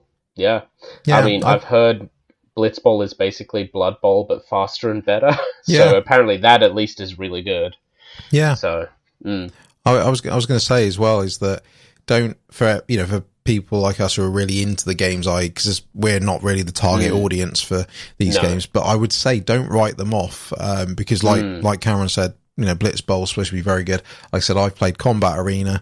Uh, I actually got. I'm getting my copy from Alex very soon. Ooh, um, getting nice. getting it over from the states, um, Mm. and I love that. Like I said, so I you know even if you're you consider yourself a more hardcore, you know, Warhammer Mm. person, mm. don't write these off because they you know you know they they could be quite you know quite amusing for for a lot of people so uh, or at least to, to have a little cheeky game of something so yeah that's really cool uh right what's next also yeah they showed off the what's it the McFarlane Toys Intercessor yes, yes. um which uh again looks looks lovely uh, Mm. I, I must admit I'm losing- I'm losing track of all these sort of things like you know we've had Funko Yeah. Pops we've had those other Yeah. ones that look like Funko Pops um, um Ah, the the chibis. that's it. And then obviously we Yeah. had the Bandai uh, one as well. So yeah, Mm. you know they're branching out. I mean, It's looking, this looking is good. cool. The McFarlane one should be like essentially the budget version of the Bandai Intercessor. Uh, but it's also confirmed coming in grey plastic that you can paint yourselves, which is Mhm. nice. So Yeah. I might get one. We'll see. I don't know. Um, they also said they're planning on doing something that isn't a Space Marine. Um. So that's interesting, apparently. Mm. So we might we might get something really cool from McFarlane in the future. Uh, it's, I don't know. Like uh, I would love an Eversor assassin to just kind of put on my desk and guard it from all kinds of intruders. That'd be Tossing amazing. that out there. And Put it- that on your it- desk. Oh, you know, it's just a drugged up maniac with a power claw Yeah. and a skull helmet. Would it be amazing if it was a bit like, um, oh, like you know, like those kids' toys, a bit like Buckaroo and and things like the ones that move. Like you'd have Hmm. Oh, ones where where where after after if you touch it or do stuff to it too many times, it explodes and it's like into pieces. Eversor assassin now available with real dismembered heretic. Yeah. oh, get on it, please. yes. All right. Um, then we had the we had the Black Library celebration um, Mm. last weekend. Mm. There was some cool stuff. You could get the Regent Shadow, which in as well you could get um Valerian and Alea, the Custodes and Sisters of Silence, as models. Apparently, Yes. they're really cool. Yeah. Uh, You could also apparently get some dice for Adeptus Custodes, which they they look really pretty and kind of possible to read, which Mm. is a nice change. Oh. They're actually really striking now that I look at them. They're black with the yellow imprints. Oh, Mm. they're very nice. Um, yeah, some some good stuff. Um, we get we get we got a full Necromunda novel. Uh, we got Kal Jerico Sinner's Bounty out in hardback, which the cover looks so trippy on that. Yeah, oh really my does. god! I actually saw that in store today. I should really get that. Mm. Oh, it's Josh Reynolds as well, isn't it? Yeah, yeah, yeah, exactly. um, we got uh, the Last Chancers uh, with Thirteenth Legion by Gav Thorpe. It's an anniversary edition of an old book. Uh, I've not read any of the Last Chancers stuff, but I know they're very well loved. hmm Um, like like you said, we got the first wall came out, uh, and then we got Odes and Conquest, which is an Age of Sigmar anthology book with uh, a very very cool Hallowed Knight on the front. So might pick that up as well. That's pretty cool. um, you never know. Um, Hell's Reach came back, and Iron Company from the Warhammer Fantasy books uh, came back in special print editions as well, which is cool. Yeah. I haven't read Hell's Reach. I have watched Hell's Reach, as a lot of people have. Should probably read it. Um, there was the Celebration Anthology, which I got a copy of. Did you manage to? no, um, I Ah. it, unfortunately it came out with um when I was suffering with uh, disease, so I was sort Oh, of uh. I was I I, mean- couldn't leave the house around those weekends. to be so fair, no. I was also very sick, but I managed to get it during the week afterwards. oh, fair enough. because yeah, the, the store I went to had like literally a crate still left of them. So like, I'll just have one. Like, eh, thank you. Feed me. I heard there was good stories in it. Um, the Lion El'Jonson Primarchs series book is out as well. Uh, deluxe limited edition hardback, so it's probably not available right now anymore, but you never know. Um, it looks really cool, and he's a Primarch I should really know more about. So maybe I'll look to look to learn about him. Um, I believe the actual normal novel of that, Mm. um, or norm, normal version, I think is out in May, so it's not far away. Oh, that's not too far away. Yeah, No. Oh, that's good. Um, and something I am a little sad about missing out on was there was a series of Horus Heresy Legion pins. Uh, it was all the Loyalist Legions.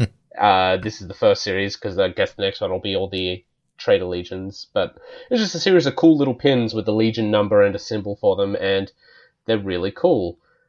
Actually, that's they're, they're not all Loyalists. The Thousand Suns pin is in the first set. What is this?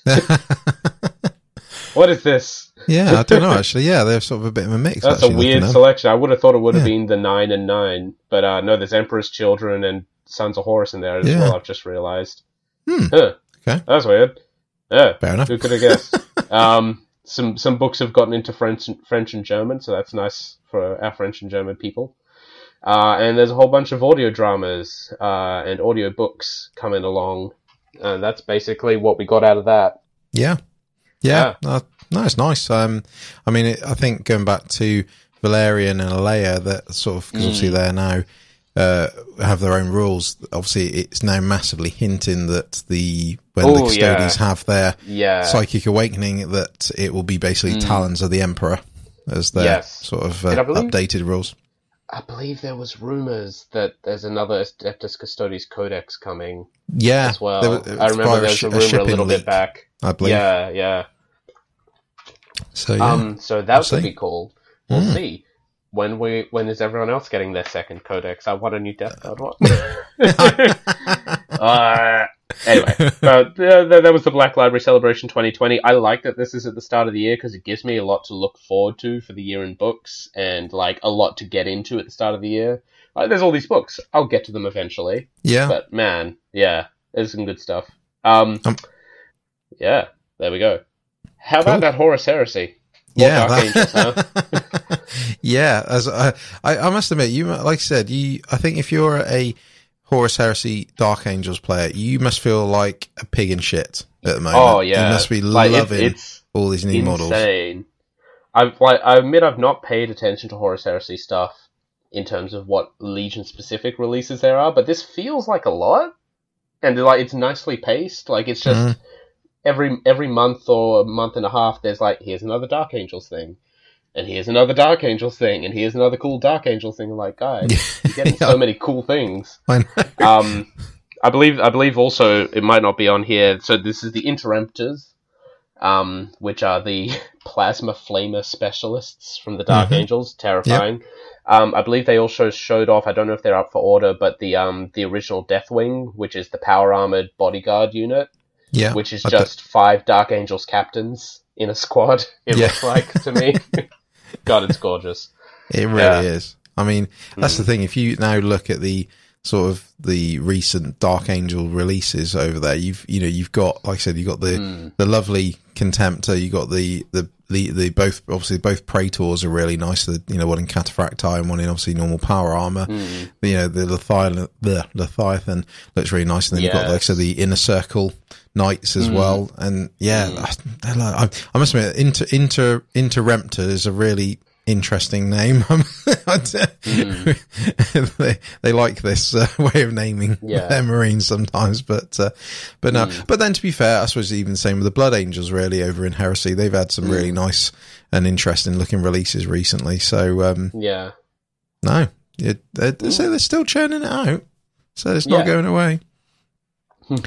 right, uh, right, okay. The last couple of bits we've got uh, Warhammer Crime. So it's been Oh. announced. This was sort of rumored, obviously, a while back anyway, or at least hinted at. So obviously they've. Yeah. done Warhammer Horror recently, and now we're getting Warhammer Yep. Crime. I'm looking forward to we this. are we are one step cro- closer to Warhammer Romance. Yeah, I can't wait. I'm hey, unironically, it might happen, and that's kind of got me really excited.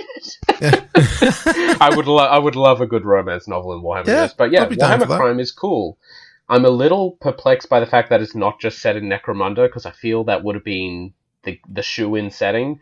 But I guess never want to be conventional. Games Workshop has made a new Hive City uh, for Yeah. this to take place in, uh, and I like the idea that this series will be more like cohesive because the Warhammer horror books there were some good ones, there were some average ones, but they were all about different subjects. Just the binding theme was they were horror books, right? Yeah. But whereas this this is Warhammer Crime and it's set in this hive city in this time period, so it's like, and uh, maybe not necessarily an overarching story, but it's going to be at least a decent like wide look at this one particular setting, which I think will be really interesting. Yeah, and I, I hope it what it may it may or may not. What I hope it brings, like you said, when they focus on a particular part of a particular you know planet, is that I I feel like I want there to be more in in especially well I suppose 40k and AOS, but I want more Mm, prominence to certain things. Like you know when you're growing up and you're into the hobby, certain mm, you know, certain place like Armageddon, for example. Everyone knows Yeah. Armageddon and all the history.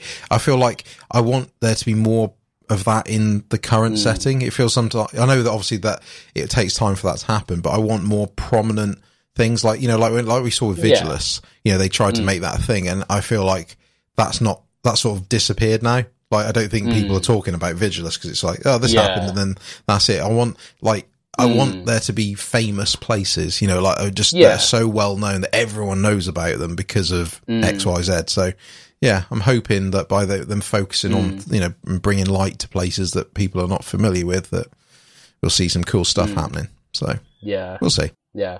We'll see. We'll find out. Yes. Um, So- and la- last thing on the list, it's everyone's favorite chef, Big Big Crumb. The rattling slopper has come to Necromunda. Um, so, for those who don't know, uh, a slopper is a person you can hire to feed your gang and help them recover faster from injuries. yeah. Because good nutrition's hard to find, as evidenced by the fact he's cooking with a tentacle and a boot. Um, yeah. Exactly. He's missing, Yeah. missing a boot, his boot. yeah, uh, I'm a I'm a pretty big fan of this model. He's kind of cool. I Hmm. really like him. Uh, I like the fact that because he's a ratling, he has a telescopic ladle, and I also like the fact that he's a two star chef because he's literally got a piece of armor on his shoulder with two stars on it. he's the best, the best your creds can buy. It's Big. Big Crumb. it's such a unique model. It really is. I, I love Hmm. it. I think it's so cool. So, Yeah, yeah. it's one of those things that adds more flavor. Uh, pun Hey. Uh, uh. he did it. He did it. Right. Cool. So yeah, that's been that's been all the news to cover. So right, okay, we're going to take our well, what will be end up being the last break of the episode hmm. because you know what, we're going to Yeah. go there. That's it. Bring your faith. Bring your fire. Hmm. We're going to be talking about the Adepta Sororitas when we return. go sisters.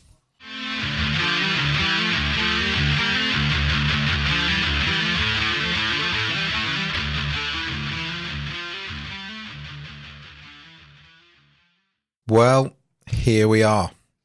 It's finally time. Admittedly, a few months late, but it's finally time to Look, talk. We about- couldn't get that big fancy box, okay?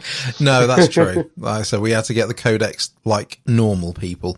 And Hmm. actually, talking of codexes, a big thank you to Alchemists Workshops for providing a copy Ah, of the lovely. codex. Very nice of you to do so.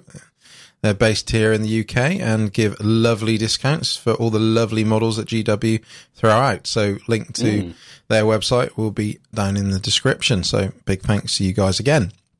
So yes, we're going to be talking about the Adepta Sororitas at last. We're going to talk about all the lore uh, from it, and we will try Yep. and do it as quick and as concisely as possible. There's a lot. Hint. Oh boy, there's a lot. um, but I want one thing I'll quickly say, uh, and hopefully you agree with me. I think this is actually one of the the nicest codex, well, nicest, one of the best codexes um, I've read in a while. Actually, I've really enjoyed it uh, to read. I think. I mean, obviously, a lot of it is known lore and canon anyway, but it it's a bit like when I read the Chaos Knights one. You know, when you're just like, oh, I'm just Yeah. really, really enjoying them, and I think this is the same. Mm, I would say. Um, yeah. so, right, let's do this. So, right, so as always, we'll just smash through it. So, Yeah. who are right they? in. Let's get in. Who are they? Who are they? They are the militant arm of the ecclesiarchy and spiritual warriors of the Imperium, descended from the daughters of the Emperor, which we'll be talking about in a bit, and arguably the most devout of all the soldiers of the Imperium. Uh, so they're known as the Adeptus Sororitas. They can be also known as the the Sisterhood, or Yeah. commonly the Sisters of Battle. That's what a lot of people know them as. Uh, they seek out the enemies of the Emperor and uphold the Imperial creed with their wars of faith. Uh, The best kind of wars, and uh, leading the charge against the heretic, the psyker, and the mutant. But also, this includes Xenos armies as well, if the fight you know, dictates it. So basically, before dropping to battle, there'll big hymn, you know, loud hymnals will be blasted through the atmosphere, you know, calling for repentance upon all the heretics down below, followed by the increased chanting of the sisters. Um, and you've basically, after that, you've got exorcist missiles firing down with holy balls of fire. Um, and Retributor squads firing their heavy bolters, Seraphim launching into the air, canonesses, you know, directing the killing blows and leading the charge above the sound of battle. So uh, after that, the battle sisters themselves march towards the enemy, either by foot or transport, mowing down their enemies Yep. with bolter fire. You got Dominion squads rushing the flanks to deliver the purifying fire, or they're using their melter weapons, whatever uh, they choose. Um, basically, between the ranks, the, the most zealot of all charge through. This is like the preachers, your crusaders, your death cult assassins, mm. uh, arco flagellants uh, slashing through the enemy. You got the repentia getting stuck in to atone for their failure with the blood of their enemy which is such a lovely thing, uh, with the various walkers smashing and slashing through the lines. Um, in addition to obviously their passion and the discipline that they show, uh, the Sorotas bring their faith to walk through fire. You know, they can dodge attacks, finding the weak spots as if it was a miracle. Uh, so the, these, uh, these freak occurrences even make the uh, tech priest pause for thought. But obviously to the sisters, this comes as no surprise because, you know, this is their belief showing through. Um, they start their training via the uh, Schola Proge- uh, Progenium. Oh, get a bloody word out. Progenium as uh, as orphans. Uh, basically, most serve in the Adeptus Terra, but those who uh, with Resolve, you know, end up showing, or so I should say, joining the Sorotas. Obviously, it's one part of the ecclesiarchy. Obviously, you've got the cardinals and such like who are in charge of maintaining the faith, but in turn, the sisters are maintaining the, the sort of sanctity of the faith, so to speak. Mm. So, no mercy or opportunity is given, just annihilate. So, mm. outside battle, they devote themselves to you know things like prayer, as you'd expect. You got, they obviously their training, which is mainly led by the canoness in charge of them. Uh, obviously, they take great sort of you know importance in maintaining their war gear, fit, keeping themselves physically conditioned, as this is in equal parts as important as the faith that they're showing as well. Um, but also, you know, war is not just about destroying the heretic, but also reinforcing their territory through the parts of the galaxy mm. using like mobile battle chapels, invasion. Um, forces and you know basically using fire and holy water to uh, to mm. deal with the enemies uh, and in turn, they then purge the area of heresy, cleansing it for weeks or even months in some cases, bringing in these sort of holy fortresses to come down to take the land. Uh, once the last of it is burnt, the sisters move on to carry on the word of the emperor. So, nice. Yeah, that's how things kicking yeah. off. Yeah, that's pretty cool. Mm. Um, so, the word of the emperor specifically, of course, is the Imperial Creed uh, which is the one and only official religion of the Imperium of Man. Uh, there are several, and by several I mean several thousand interpretations, because the Imperium's a really big place, and you know communication isn't perfect between the planets. Uh, so there's always going to be a little bit of variance from world to world, or at the very least from system to system. Uh, but you know, small differences in dogma and rites are acceptable significant deviance will be met with punishment because that's heresy um, as is the way. um, now, to be fair, before the God Emperor was slain and put upon the Golden Throne, a lot of people already thought he was a god because uh, imagine you're a tribesman. This guy comes floating down out of the sky in golden army with a in golden armor with a legion of super soldier angels. and then you know magically lifts your civilization forward 10,000 years technologically and says now you're part of the star the star country the country across the entire galaxy. Like people people thought he was a god before this. Um, but after the Horus heresy, when um, he was interred upon the golden throne, uh, worship of him became a lot more prevalent because uh, basically everyone saw it as a big self-sacrifice. Because by being interred on the golden throne, he powers the Astronomicon, allowing safe travel through the warp, etc., uh, and be basically becoming the guiding beacon for humanity. Um, so there was a lot of adoration and worship going on, uh, but there was also a lot of fear because Horus was the most devoted son of the emperor, and he fell to uh, heresy and tre- mm. treachery and chaos and all these things. Uh, so prophets appeared all over the galaxy, decrying their opponents as heretics, saying they knew the true way of the emperor. Um, and you know, as the the best of them, the most willful and charismatic of them, amassed more and more followers and sort of uh, began the, the the beginnings of this religion of the Imperial Creed. Uh, and eventually, one cult emerged supreme: the Temple of the Savior Emperor. Uh, this cult was initially founded on Terra, but it had sort of at this point spread all across the galaxy and through all levels of imperial society uh, to the point that if you didn't do what they say and you know worship the way they did, um, they didn't have to like outright destroy you. They could just say, for example, "Hey, this planetary governor doesn't believe in our version of the truth of the emperor, uh, so they're just not going to get a vital food supply shipment that's meant to be coming their way. So we'll just divert that to this planet. Um, and you know, if you're just a random random person and you don't show enough faith, your overseer, who's a member of this cult, might assign you to the uh, work duty with the highest mortality rate, or they might just lynch you. Um, in a lot of cases, there's a lot of burning, a lot of hangings going on. It was, um, hey guys, 40k universe, not a nice place to be. Nope. Not a, not a, not a great depiction of religion. Um, I would say an accurate depiction of religion at certain points in history, but hmm, these are these are our quote unquote protagonists from most people's perspectives. Um, uh, so there were there were two specific groups that were sort of left alone by the cult uh, by the Temple of the Savior Emperor, which were the Cult Mechanicus. Uh, because they needed them, and the Adeptus Astartes because they needed them. Uh, it's hard to convince Space Marines uh, to come over to your way of thinking. They know what they they know their truth about the Emperor. You know, he's not a god, but we are his angels, etc., etc. The Cult Mechanicus, the Omnissiah is apparently the Emperor. It's close enough, good enough. Please fix all these things that need fixing. Um, essentially, the two two special classes given autonomy because they are required for the functioning of society in uh, in the Imperium. Um, and nowadays, uh, now that's all been formalized and sort of just become another branch of the government, the Adeptus Ministorum, also known as the Ecclesiarchy, uh, is basically the governmental body through which the imperial creed is disseminated to the people and its practices are monitored. Uh, they have these legions of preachers, confessor, confessors, missionaries, and cardinals overseeing worship in every temple across the uh, Imperium.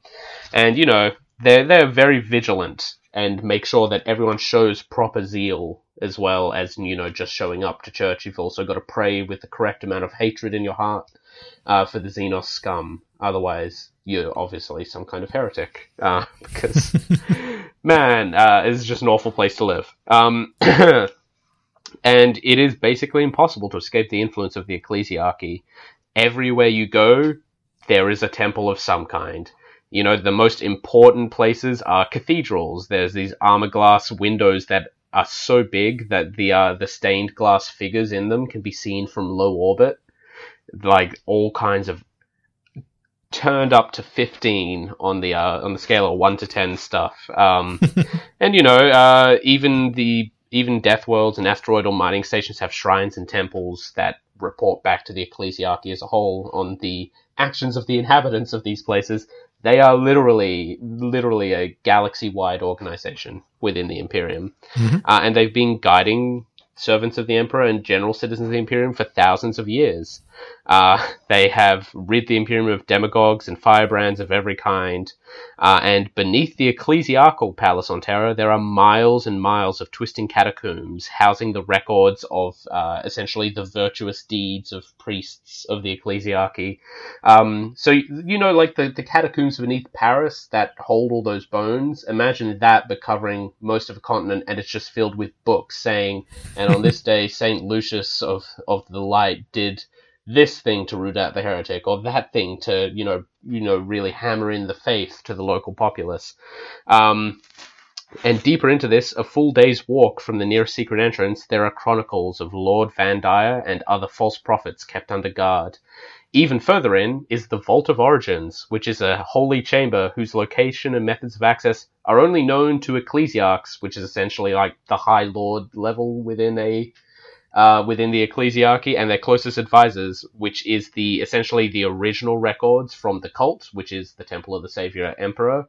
So th- that is where they keep their essentially original copy of the Bible, um, which, if I'm not wrong, was written by Lorgar. It's not mentioned in here, but I'm pretty sure Lorgar wrote the original, yep. the original creed that spawned all of this. Um, mm-hmm. Yeah, uh, but despite being such a vast and ever-present entity, the Adeptus Ministorum does actually have to constantly assert its authority. Uh, there's constantly faithless uprisings. There's, you know, incursions of chaos corrupted people. There's Xenos incursions onto shrine worlds. Uh, wherever possible, uh, basically the ecclesiarchy takes over the local planetary defense force. But sometimes that's not enough. Uh, who you gonna call when it comes to heretics? Uh, it's the heretic busters. It's the Adeptus Sororitas. Um, yeah, that, that's Cool. the rough overview of the Imperial Creed. Yes. Thank you very much. Right. Okay. Let's move into the age of apostasy. Apostasy? I suppose that's what you pronounce it. Apostasy. Apostasy. That's the word. Yeah. Words. You know, things. Uh, basically, this is the 10 year period where the Imperium was being torn apart and the, basically how the Adepta, uh, Sororitas was ended up being formed. So key figure, Vandire. He's uh, very much part of this. So, uh, so basically, he made himself the ecclesiarch and the High Lord of the Administratum back in the 36th millennium uh, via the usual conventional methods: murder, blackmail, Yeah. you know Yeah. that sort of thing. Uh, which, uh, yeah, you know that sort of thing. Uh, and brought in what's known as the Reign of Blood, not not the uh, not the uh, track by the heavy metal band Slayer, but uh, the Reign of Blood, um, which is the term used after this, where basically where he was basically going mad with power. At this point, uh, this Yeah. situation basically carried on for decades, uh, where he was becoming more and more deranged, and the number of de- de- the deaths and planets being destroyed was just severely ramping up. Uh, this is the wrong person you want at the head of this organization. Um, luckily, at this point, the what was known as the Confederation of Light from a planet called uh, Dimmamar, led by uh, Sebastian Thor, spread hope across this part of the Imperium. So, I, the Rebel Alliance here, turning up. Uh, a force was uh, sent out by Vandire to uh, take out the Confederation of Light to basically wipe them out and obviously bring Thor to uh, to justice at this point. But uh, luckily, a warp storm ended up destroying the fleet uh, as these things happen. Uh, arguably, was it the wrath of the Emperor? Who knows? Possibly. Uh, Who knows? Yeah, could have happened. um, which obviously was good for the Confederation because this basically allowed them a chance to expand because, uh, and obviously bring millions of them, to, you know, of supporters together. Obviously, as well as you know, talking about support, you had the uh, adepts from Mars. You got Space Marines and Custodes ended up joining the Confederation of Lighters or allying with them, I should say, uh, to obviously take out Vandire, realizing that this guy shouldn't be where he is. Uh, so obviously the plan was to attack the ecclesiarchal palace, uh, and obviously use the Custodes to take him out personally. So this is where the daughters of the emperor now uh, get involved. So basically, uh, Vandire was, you know, far from defenseless in general, um, but he did find out that there was this warrior sect on a planet known as San Leor, um, who were completely devoted to the emperor. Um, and he thought, oh, I'm going to pay them a visit. And then, uh, so basically in turn, he, they, you know, he turned up. They didn't believe him as the representate, you know, representative of the, of the emperor. Um, so he thought, ah, I've already got a plan in place for this. So basically he, uh, take or gets one of his guards to take out his laspistol and shoot him to show, look, you know, if I survive, I must be a representative of the emperor. And that's what happens. You know, he gets shot, nothing happens to him. Uh, obviously, the at this point, the daughters of the emperor didn't realize that he was actually wearing a conversion field because obviously they're in a bit of a, I suppose, a backwater planet, so to speak. So they weren't really familiar with this. Uh, they were so impressed. They, you know, they worshipped him, um, and became his bodyguards. They were given lovely, shiny new weapons. And obviously, as you would imagine, with new weapons and all the martial training that they've been doing over the years, they were, you know, taking out the enemies of Vandire. Um, and even to the point where they took out the holy synod of the Ministorum and all the cardinals Wow. when, when they were planning a rebellion and decapitated them all, uh, which is lovely. Um, saying that though, the uh, you know this is where the attack happens against Vandire. Um, so basically, Vandire's bodyguards, the, you know, the daughters of the emperor, were holding fast against the attack on the on the palace. Uh, where the, basically the outside of the palace was being destroyed, you know, by uh, all the bombardments. But you know, as defenders, they were holding fast, you know, using the emperor's faith to uh, to do that. Uh, but this is where the custodians come in, um, being sneaky, sneaky. So basically, they use their knowledge of the palace and the surrounding areas to sneak their way in, basically to get near where Vandire's chamber was. Um, and basically, they were confronted by six of the of his uh, daughters, the emperor's bodyguards. Uh, obviously, they wouldn't back down because obviously they're protecting, you know, what they truly believe is the emperor's representative. And so the custodian thought, right, okay, if you're not going to, you know, listen to us, we'll take you somewhere where you shouldn't really be going. So basically, they used all the back back ways to take these daughters of the emperor to the golden throne. Um, as seems to be the case when anyone, you know, goes to the golden throne, no one knows what actually happened. But when they came back out, with fury in their eyes. They realized that they'd been deceived by Vandire and this isn't the way they should be doing things. So they stormed back to their leader, who's known as a, a, a Alicia Dominica. Um, and so basically they sought out Vandire and, uh, she gave a judgment. Now, one thing I must do at this point is read that judgment because I think it's actually quite Mm. appropriate. So while I find the page and, you know, if someone puts in, oh, it's right, it's fine. Don't need to put any lift music in. I found it. So this is what she said to him. You have committed the ultimate heresy. Not only have you turned your back on the emperor and stepped from his light, you have profaned his name and almost destroyed everything. He has striven to build. You have perverted and twisted the path he has laid for mankind to tread. As your own decrees have seated, there can be no mercy for such a crime, no pity for such a criminal. I renounce your lordship. You walk in the darkness and cannot be allowed to live. Your sentence has been long overdue, and now it is time for you to die. So um, that is what she said to him, and she proceeded to cut his head off. So uh, no more Vandire. So um, obviously now that he'd been dealt with, uh, the aftermath basically ended up with the Reign of Blood. Um, you know, keep going for a while because obviously, you know, the Reign of Blood itself had actually ended, but the actual age itself, you know, took a while to sort things out because things were still a bit all over the place. Uh, Thor, Sebastian Thor, he became the new ecclesiarch. He was acquitted from his trial. Uh, obviously, other changes made. A very particular, poignant one, which is known as the decree passive. Uh, so basically, this is what Thor's main thing was to do: was to basically for the ecclesiarchy to give their military forces to the Astra Militarum and to the Imperial Navy. Um, but the daughters of the Emperor were to stay and become basically the Adepta Sororitas as defenders of the faith. So, yeah, Nice. Yeah. key bit of history there. Yeah. All right. Uh, but as an army defending the faith, the Adeptus Sororitas obviously have to be very well organized because nothing's more ineffective than an army that doesn't know what to do with itself. um, so, necessarily, of course, the Adeptus Sororitas are pretty sprawling in their size and structure. They are, again, an army that covers the galaxy and has to be able to respond to threats anywhere across the galaxy. Uh, and they basically, to deal with this, um, the Daughters of the Emperor were a single sect. Instead, the Sisters of Battle have multiple orders that arise across the galaxy, scattered a- around. Um, technically, the sitting ecclesiarch dictates their action, but in practice, it is the Abbess Sanctorum, who is the highest ranking sororitas, who commands the overall sisterhood. Uh, there's a primary division i between two great convents. Each convent is a physical shrine as well as an organizational structure. Um, essentially, it's a govern it's the governing central HQ uh, for a lot of the sororitas. The convent convent, beg pardon, sanctorum is based on Ophelia Seven, which is the oldest cardinal world. It has mile high bell towers separated by rows of statues and dungeons that plunge deep into the bowels of the earth, where the tortured screams of blasphemers echo endlessly. Lovely. uh, nice place. Um, second in sanctity only, of course, to Holy Terra itself, where the convent prioris is situated.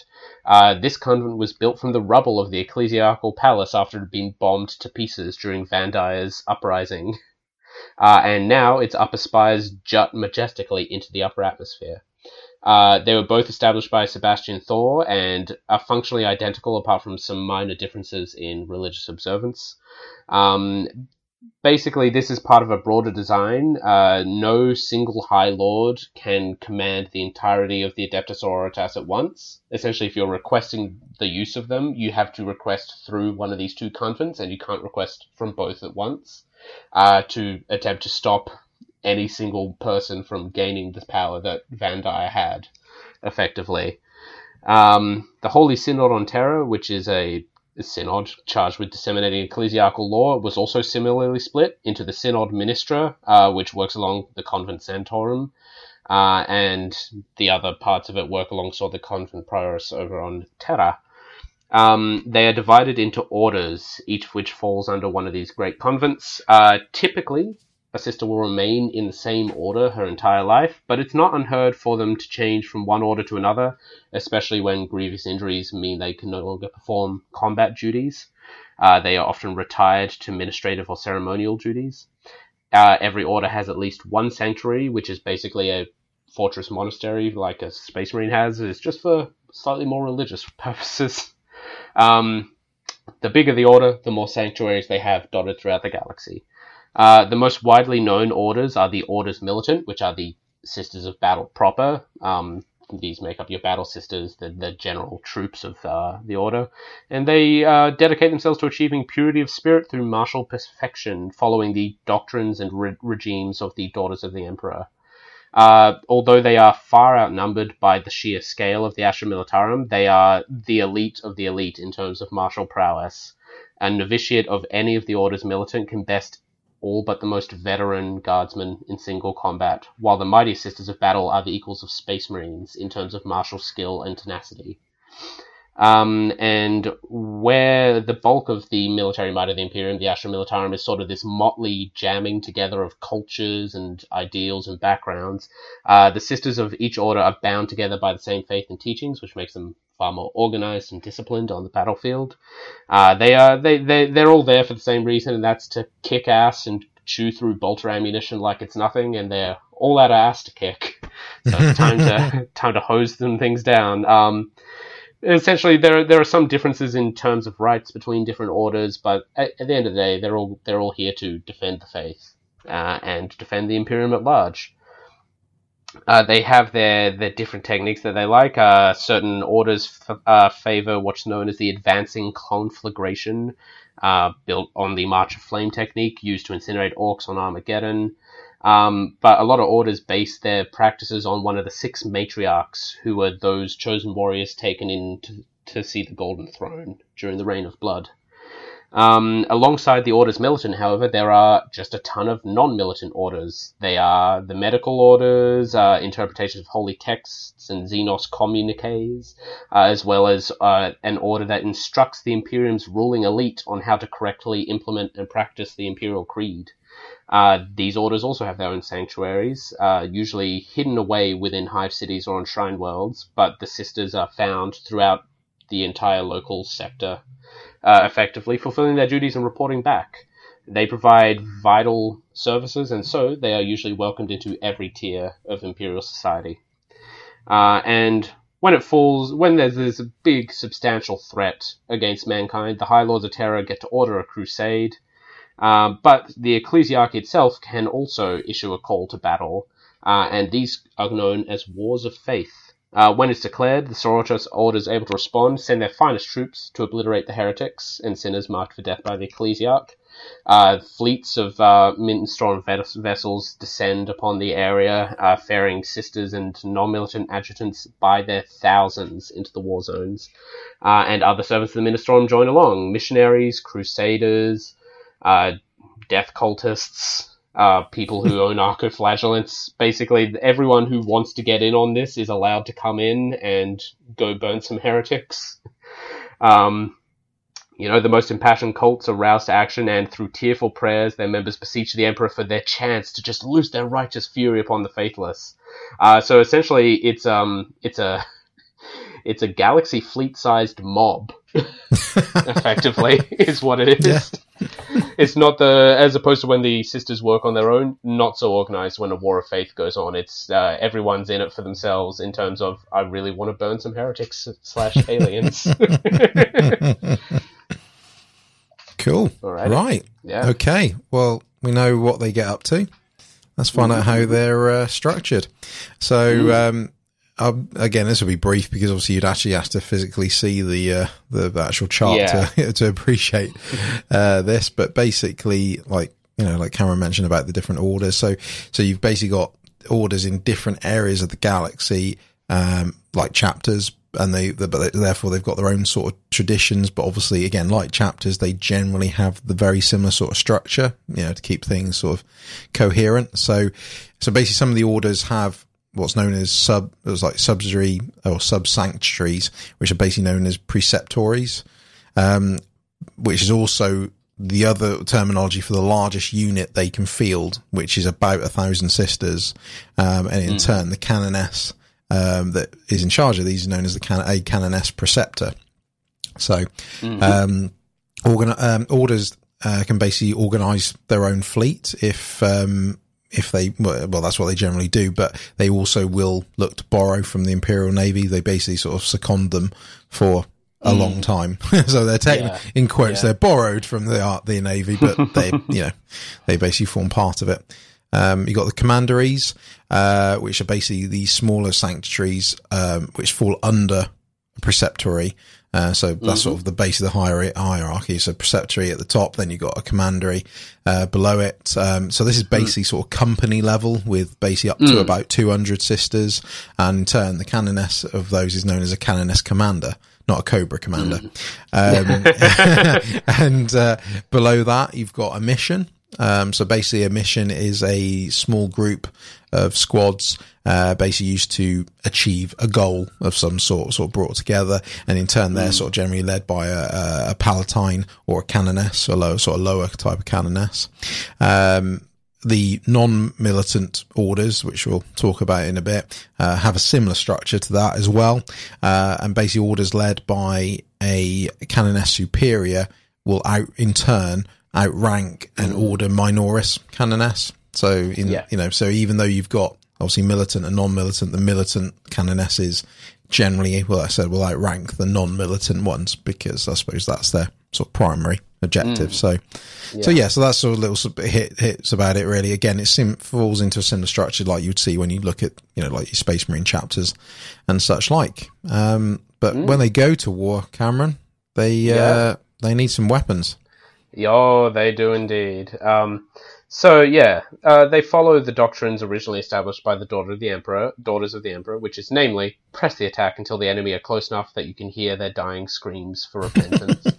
um, and to enable this, they bear war gear that gives them a lot of offensive and defensive capabilities, but doesn't hinder their mobility. These girls have to be always pressing forwards and advancing. Um, when the daughters were initially incorporated into the Ministorum, uh, they used a pretty primitive set of armaments, but that was soon enhanced to really, really take advantage of their deadly capabilities. Um, and now they are outfitted in power armor with armored vehicles. They're really they really traded up since the days of where they used to have makeshift stub guns, incendiary devices, and scrounged laser weapons. um, basically, they they cleave to a principle from the Daughters of the Emperors, which was to use a holy trinity of firepower against the unbeliever. Uh, so first amongst that is the bolt gun, representing the hand of the emperor reaching out to condemn the heretic. Second is the flamer, signifying the emperor's purifying word. And finally is the meltagun, which fires beams of superheated energy that symbolize the emperor's penetrating gaze. Um, this is actually I like that symbolism. That's very cool. Um, there's there's ve- a lot of vari- variants to this weapons. You got you know meltaguns, inferno pistols, multi-meltas, all that kind of level of different varying levels of what it is, uh, and every possible kind is used by the Sisters Battle because they love that. um, they are supplied by Mars, uh, and when the Daughters of the Emperor moved to Terra, uh, High Lord Vandire made a treaty with the Fabricator General at the time that uh, his his service will be put, supplied in perpetuity uh, by Mars. So uh, effectively, even though Vandire was declared a heretic, the Martians went, well, contract's still on, keep making bolt guns.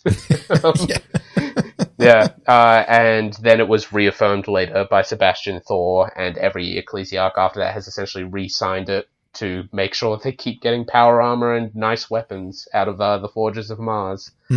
Um, and by by the words of this treaty, they know that the adepts of the Omnissiah are true servants of the Emperor, despite their unusual faith.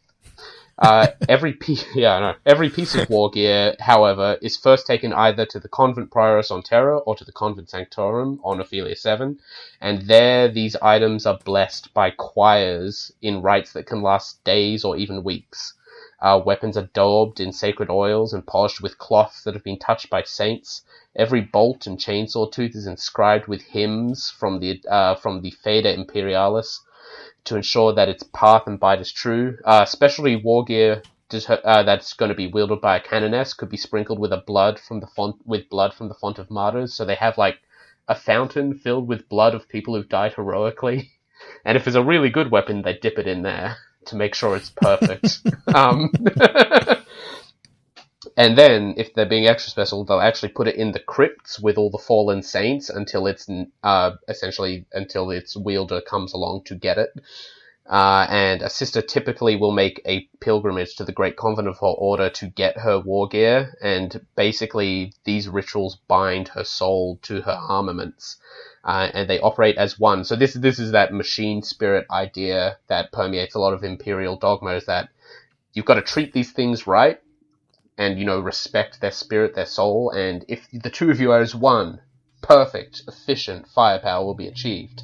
Um, it's not always the case that this works. Uh, during an ongoing campaign, they might need to rearm by taking up the weapon of a fallen comrade, but each order understands that using another sister's weapon is a blessing, allowing the fallen warrior to fight on even though the emperor has already taken her soul to heaven.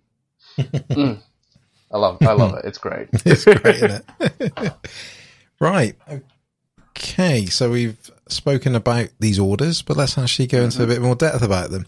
So yeah. uh, let's start with the the the uh, the bigger orders. So we'll start with the mm. uh, the poster girls. That, mm, yeah, I suppose yeah, that, be, that makes girls. sense, it? Poster girls. Uh, so this is the order of our martyred lady.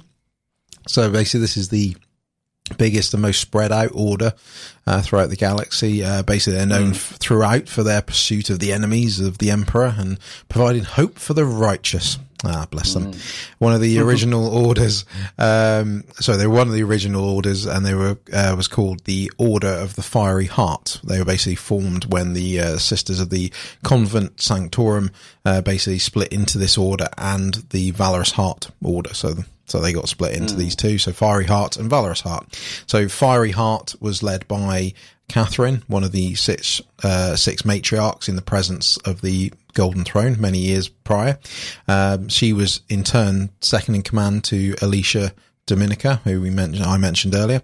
Um, and had already at this point catherine had already led lots of uh, wars of faith um, unfortunately mm. she was killed during one of these wars um, yep it's mostly rumor or bad information, as as always. These grey areas, oh, grey areas. Um, but uh, she is rumored she was uh, killed by the witch cult of Menentus, uh, but no information was given of how. Uh, the Sororitas mm. in general mourned, you know, the loss of Catherine because it was a big part of their force. Um, but the Fiery Heart brought together uh, brought themselves together to basically get vengeance on her behalf, and in turn mm. they changed their name to the uh, Order of Our Martyred Lady. They then changed to black armor, in as in uh, mm. to mourn her as well. Uh, the yeah. red sort of parts of their armor came in after the uh, Third War for Armageddon. So interesting little mm-hmm. fact there. Um, as you'd expect, they bring the passion and fire of Catherine to wipe out their enemies, but also use her teaching, which was derived originally from the daughters of the emperor. So they so they're very hot on their military tactics and be able to sort of switch them on the fly, so to speak. Mm. Um, the the sort of the cult of martyrdom and you know this concept of dying for the emperor is very ingrained, particularly in this order. Um, to the point to others when they're looking at this particular order, they sort of looks like they all these sisters have got a death wish, basically. um, so you know, so in turn, this sort of leads to like single sisters defying the odds. You know, where they're backed into a corner, or you've got sisters praising noble deaths because basically they, you know, in turn, this somehow brings miracles uh, to them via the will of the emperor. So they sort of, you know, they're so so about dying for the emperor that in turn you know, they believe he helps them mm. out and they get out of these yeah. dire situations.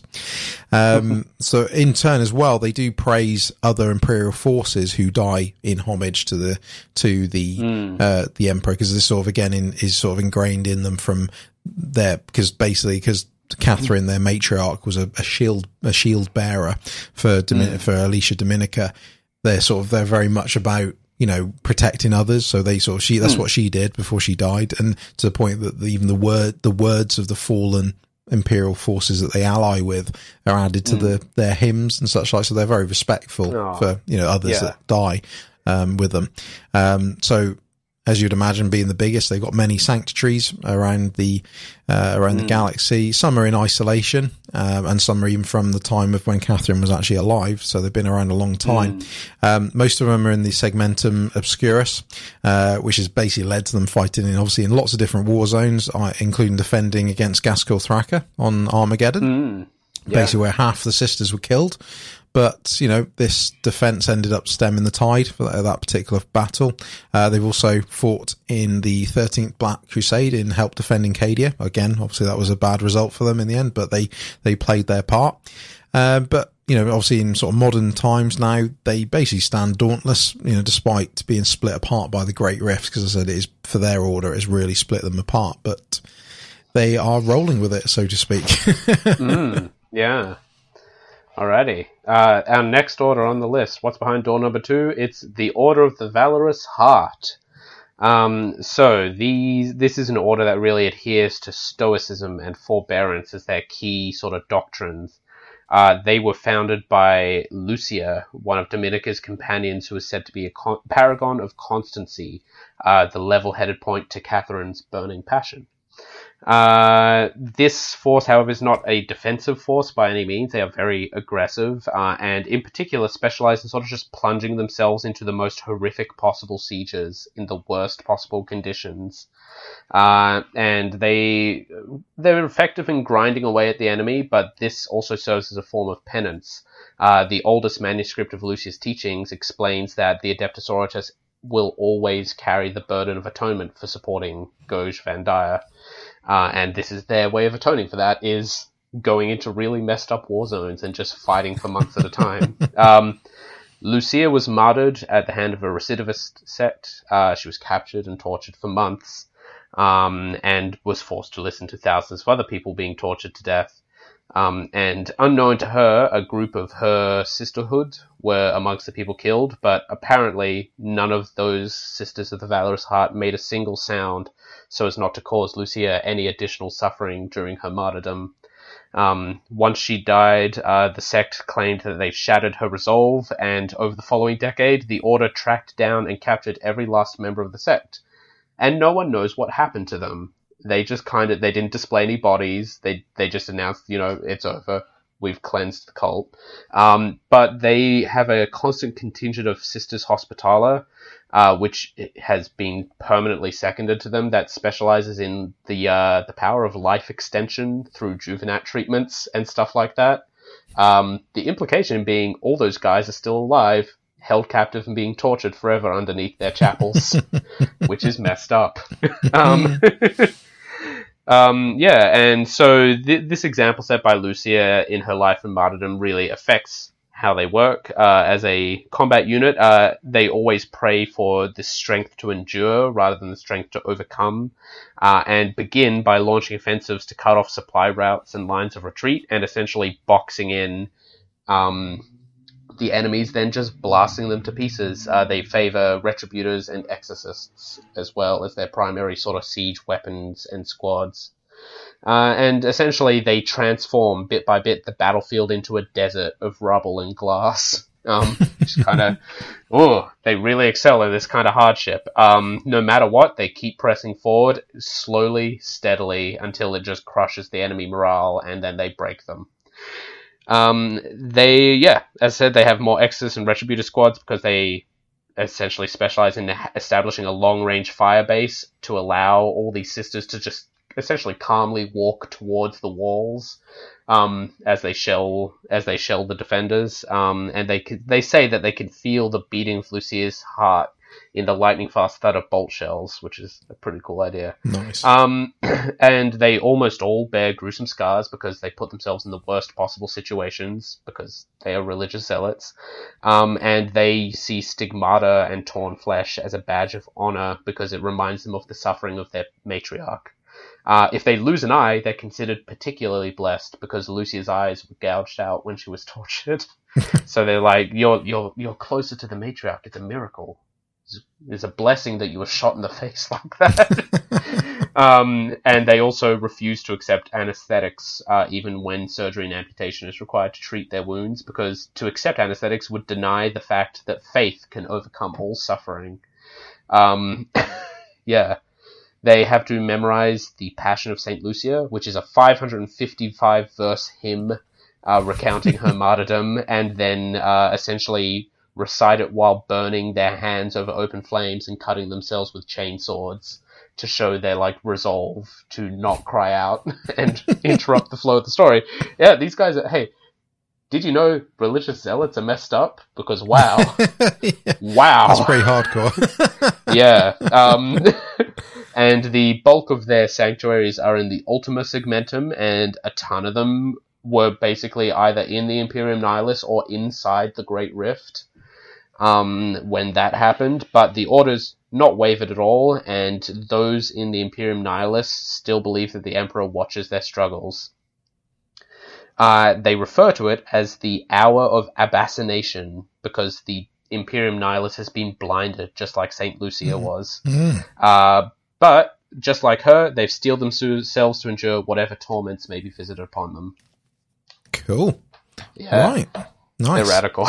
They really are. uh, and it, uh, this trend carries on. Um, so Oh, yeah. now we got the uh, the Order of the Bloody Rose um, as a clue in the title. This order is all about killing rather than saving. Mm-hmm. so their matriarch was uh, Saint Mina, uh, known for her you know deep and brooding nature.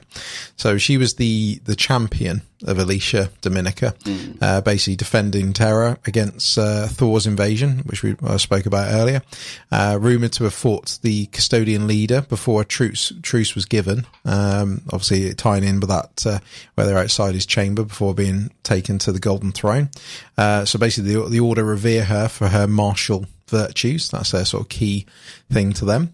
Uh, they were basically formed in mid 38th millennium um, after their matriarch's death and about two and a half thousand years after the initial order foundings. Um, basically, she le- led the guard of the Adeptus Sororitas uh, Abbess um, and became an order from this. Um, bloody by name, um, definitely in title. So their first war was uh, sent to the uh, Niflheim sector to deal with the Sineshi um, pain cult, uh, and basically they turned them into tortured worlds. Um, so so when they were sent there, basically afterwards, the hospital- hospitators um, from the Order of Serenity and the Dialogy of uh, the Order of the Quill were sent in to sort of wrap things up. Basically, only death was found as they basically went from planet to planet, but even to the point where basically the prisoners were still in the dungeons. The sisters were so in like so focused on killing enemies, they weren't even getting getting the prisoners out. Um, their Canoness Superior.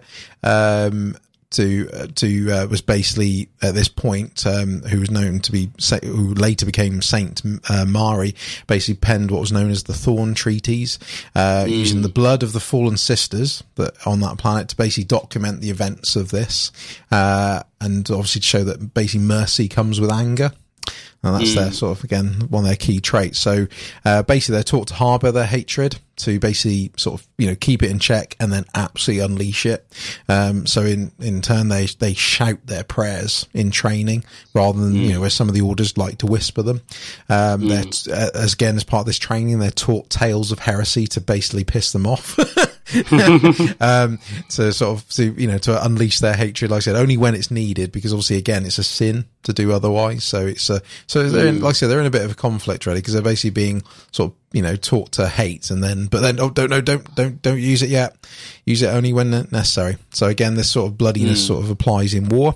Uh, they use sort of basically weight of fire and, and tactics to basically make the enemies become overstretched, and then in turn they'll smash through their lines when they're close enough. You know, bring that's when they so they release their hatred and anger, spilling innards with chainswords, smashing skulls with gun stocks, punches, kicks, elbows, anything, anything goes with these sisters. Uh, point bl- point blank bolt pistols and you know everything really. Like I said, they don't they don't hold back. Um, they sort of truly believe that Frost Tea is the will of the Emperor.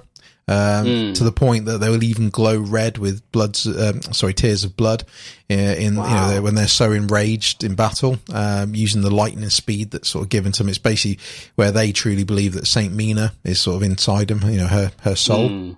Yeah. Um, they've cleansed many worlds, including Hydrafer, um, which is where Saint Mina was martyred.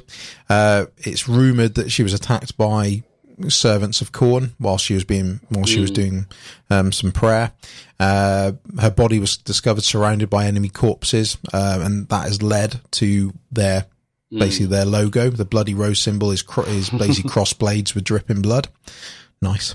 Um, and sort of again now to, to, uh, sort of current day, their, some of their forces have been committed to the Great Rift, but mostly, uh, most of their forces are fighting the Galactic South. Basically, uh, they've been fighting Hive Fleet Leviathan, Hive Fleet Hydra, Genestealer cults, and some of the Thousand Sons from the Cult of Duplicity. So yeah. that's them. That's cool. Yeah. Okay. Next up is the Order of the Ebon Chalice, who sort of aspire to be the perfect, uh, perfect example of a Sister of Battle. Um, so they were actually the first of the Order's militant to be created, which I find really interesting because these are not the uh, the flagship order, the Order of No, the not, no. Lady is. Yeah, uh, they were founded by Alicia Dominica, who slew Vandire, and um, they basically quickly established themselves as the exemplar against which all other orders must be measured. Uh, Dominica herself was the military and spiritual head of the entire Adeptus Sororitas, and the sisters of her order display spiritual and martial discipline that is second to none, with fortitude matched only by the depth of their faith. Uh, they cleave unerringly to the doctrines of the Daughters of the Emperor, with the only allowable changes being using more modern weaponry. Um, and yeah, um, they they do it by the book to the letter. Um, essentially, they dedicated themselves while all the other orders initially founded were out in the galaxy, expanding the Imperium's borders, burning heretics out there. They dedicated themselves to safeguarding Terra and Segmentum Solar. And sort of planet by planet, system by system, they expanded, rooted out cults, uh, you know, burned out mutant conclaves, and res- and restored shrine worlds that had fallen to Xenos invasions step by step across out from Holy Terra itself, basically. Um, and they managed to expose scores of planetary governors and militarum officers who did not conform to the exact letter of the Imperial Creed. Uh, and preachers and confessors were called upon to make examples of these traitors. Um, yeah, they, they um, yeah. When I say by the book, they mean to the letter, to the line. no, no, no difference allowed. Um, very discriminatory. These lot. Um, during the early Wars of Faiths, uh, Dominica herself carried an item called the Grail of Ages, uh, which is a goblet of black stone, not that black stone, just black stone, two separate words, although it might be, uh, that was created to the, the embodiment of her communion with the Emperor. Little's known about it in the Parrot Holds, but a few accounts uh, give details between the miraculous and the heretical. Ecclesiastical scribes wrote that when she poured out its contents, the God Emperor's voice boomed and with a single word shattered an entire army.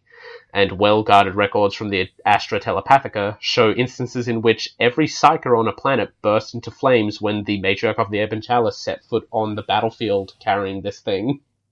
um, this thing, uh, whatever it is, it's messed up. Um, it's also believed that uh, the tale of it is recorded within the Black Library and perhaps even within the Book of Magnus. Um, yeah. The sisters themselves don't speak about its powers, but always uh, say that it symbolizes their sacred duty and eternal burden, that they are the bearers of the secrets learnt by Dominica before the Golden Throne and are the vessels of the God Emperor's holy wrath uh, and truth.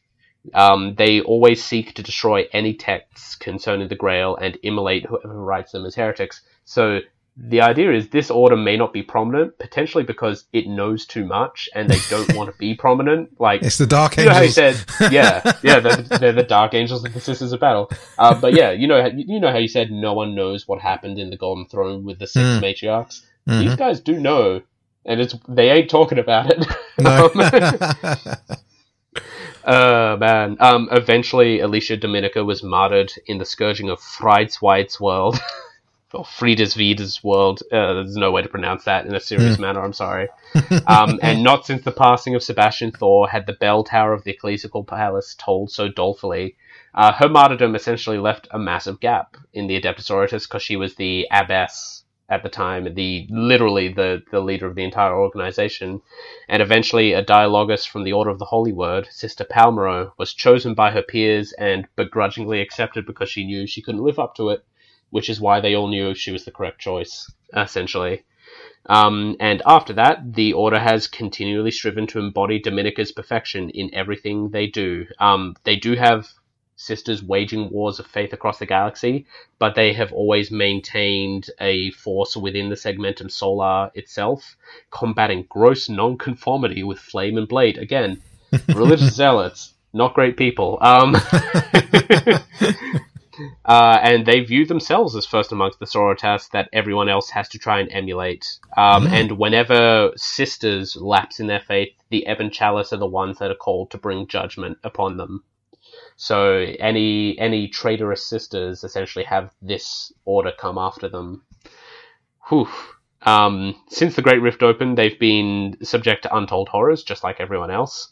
Um, they've essentially defended Segmentum Solar, in particular, um, several arms of the Black Legion that have attempted to slaughter their way to Holy Terra itself have been repelled. Uh, but the the Order is uh, is feeling feeling the strain. Um, they've lost a lot of sisters, and although there's a constant stream of new recruits, only the best of the best end up in the Ebon Chalice, and so they're they're feeling they're feeling the strain. It's getting a little tight stretched um, across all these battlefields, but they're not broken yet.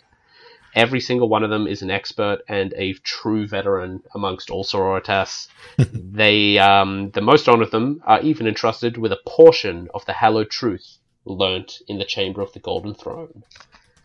So yeah, they're Nice. dark angels, basically. Yeah, I was going to say. God, that God, they're cool. Love them. Uh, They're so awesome. Very cool indeed. Right. Okay. Let's move on to the Order of the Argent Shroud. So this is the speedy order.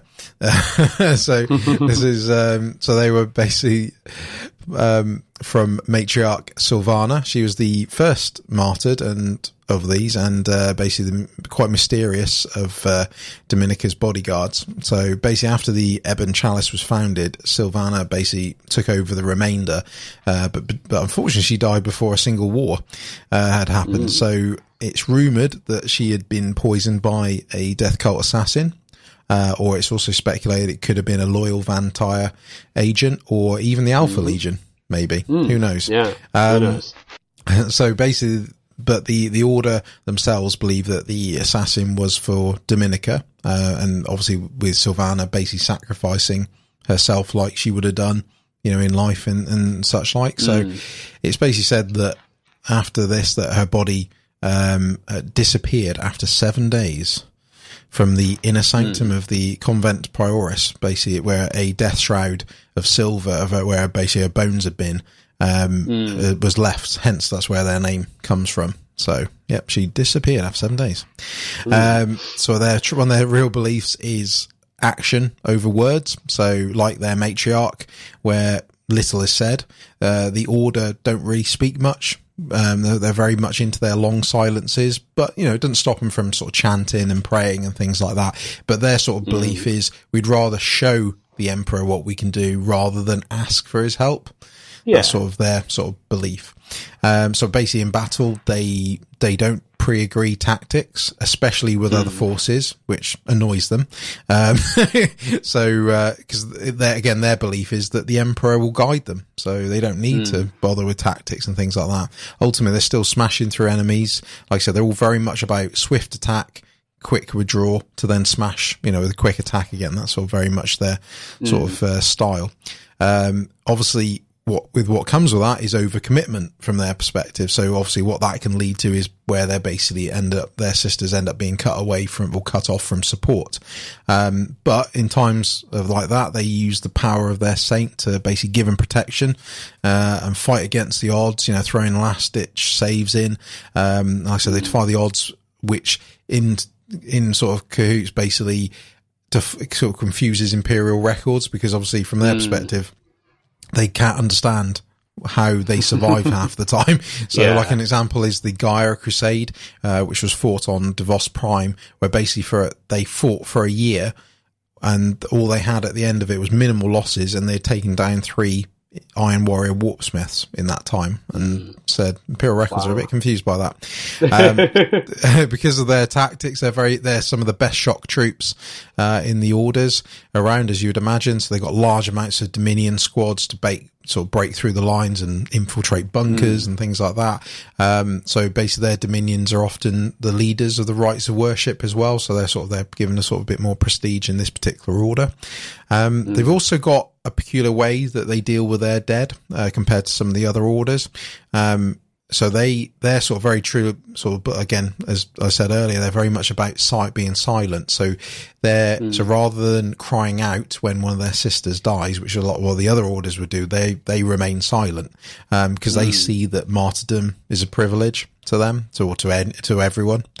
Um so but they end up mourning the dead by basically cleaning them up. They put them in a sanctuary for um for about seven days, and then what happens after that is unknown. Again, it's it's that same th- situation where stuff happens after seven days, and no one knows what goes on. Keep Yeah. those secrets. Um, so most of the sanctuaries um, are around the Great Rift, where and basically when the when the Great Rift, when the Noctis Eterna basically ended up cutting off the Astronomicon, uh, many of the worlds lost about yeah, sorry, many of the worlds that they lost took about eighty percent of their order with them, so they're Wow. only down to about twenty percent. They're a very small order compared to what they used to be. Uh, they still fight on regardless, obviously, especially against the forces of chaos. So, you know, despite being you know down on their numbers, they're still giving it to chaos at the moment. Cool. Yeah. Okay, well, coming along to the Order of the Sacred Rose, who are the faithful sisters. Uh, yes, I know they're all faithful, but these are the really faithful ones. Um, they are more devout than any other order. They are the conduits of the Emperor's divine will.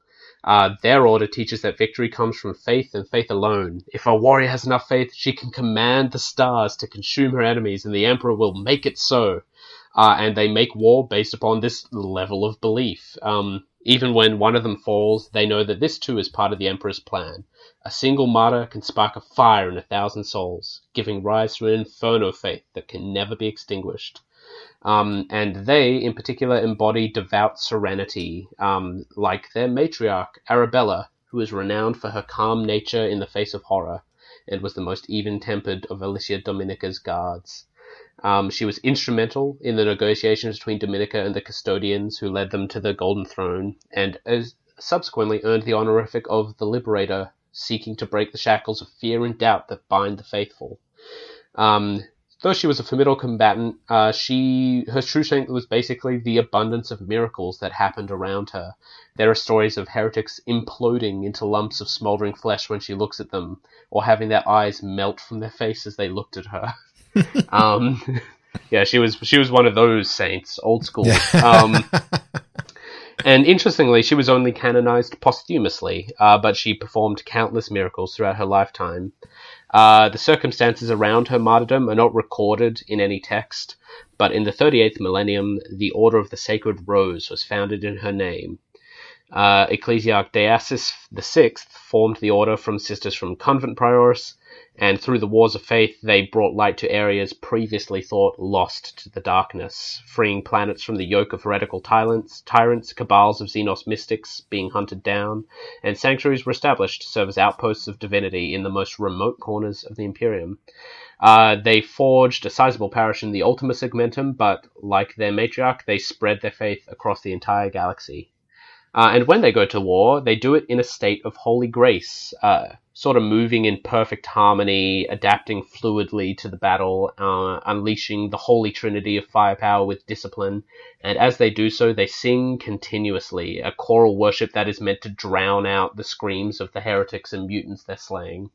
Um, there's actually a psalm included here, which I'm pretty sure is set to um, the tune of uh, was it Grapes of Wrath?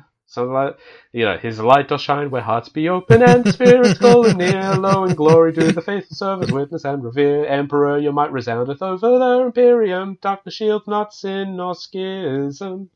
Uh, yeah, I'm nice. pretty sure that's what it's meant to be set to. Um, because it really it feels like it. Uh, man. Uh, basically, as they're singing, they're still pretty vicious. They press the attack wherever there's enemy weakness, blasting gaps with frag grenades and melter beams. And where, wherever the foe is strong, they stand firm, locking ranks to crush assaults and cut down onrushing attackers. Um, they are indomitable in their faith. They, more than any other order, you know, perform these miraculous bursts of speeds while nearby foes spontaneously combust. um, literally, people burst into flames around them. Nice. Uh, and through the through all of this, the Emperor's providence uh, assures them this ineffable serenity as they slaughter everything around them. Uh, and different to a lot of other orders, like I know I said Wars of Faith are basically a mob these guys, no matter what they're doing, are a mob, even if they're not on a war of faith specifically. Ecclesiastical followers and their conclaves flock to them, eager to witness the miracles that are so common around them. Uh, a single core of Sororitas may be supported by many devotees of the imperial cult, and canonesses of the order welcome these faithful auxiliaries. Uh, you know, basically saying the emperor has the power to act through the least of his servants. Arabella herself was known to gather the unwashed rabble to her banner, and the power of her conviction was said to transform them into armies of indomitable warriors. Uh, since the Great Rift tore open, uh, basically this ability to gather people together has become super useful. With lines of communication broken, ships unable to transport themselves through the warp, um, and most of this order's sanctuaries lying deep inside the Dark Imperium, uh, the Sisters of the Sacred Rose have st- basically remained this beacon of hope in the dark times, gathering people together and sort of taking select worlds and turning them into fortresses. Um, they execute anyone who expresses doubt in the security of the Imperium and commandeer entire regiments of the Astra Militarum. Uh, you, you, know, any soldiers that show mutation from the Rift's effect are expunged. Their faith is made firm. Um, they're, they're really shoring up certain places in the Dark Imperium. It's pretty good. Mm. Um, yeah, and they also have miraculously appeared across the entirety of the Dark Imperium not no one really wants to ask how they were able to hear their calls for reinforcement or how they managed to get there. But if they do ask, the sisters tell them that Arabella always provides guidance, even when the Emperor's will is not clear. Nice. Um, so there's, there's probably some some nonsense. cool. Right. Well, that's the major orders. So I'll just mm. very quickly cover the orders minoris, orders. which are the uh, yeah. the smaller ones. So we've got the Order of the Glowing Chalice. So they use their name in probably literal terms. So they use mm. the what, the actual dawn of Terra, the Terra dawn, uh, to attack whilst it rises on the horizon, which is mm-hmm. quite quite an interesting one. You've got to time that particularly. Yeah, so they, they basically specific. use so so random. They basically use the the light of Sol uh, sorry, the light, they try to use the light of Sol, but obviously it may be far away because they could be fighting, mm. you know, uh, far away. Um, but th- this way, believe, they believe the Emperor's light is upon them. Uh, you've got the Order of the Thorn. So they, mm-hmm. they, they, they're basically the butcher order. They use tactics very similar to the Order of the Bloody Rose to basically cut their way to victory or die and become martyrs uh, as part of that. Mm-hmm. Um, basically, they're recreating the last scene of Saint Mina, uh, i.e., mm-hmm. like a whirlwind of death. So they've got, um, as part of that, they've got pale armor covered in blood, um, well, basically with the blood of the enemy uh, on their skin when laid to rest. You know, they don't clean them up mm-hmm. or anything like that. Yeah. Just to yeah. symbolize that. Uh, you got the Order of the Iron Veil.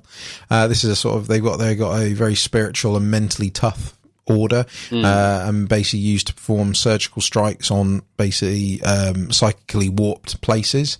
Uh, they used to be the uh, preceptory of the uh, Argent Shroud, um, which was lost during the Cerebite upri- uh, uprisings when the basically when the last prince was killed.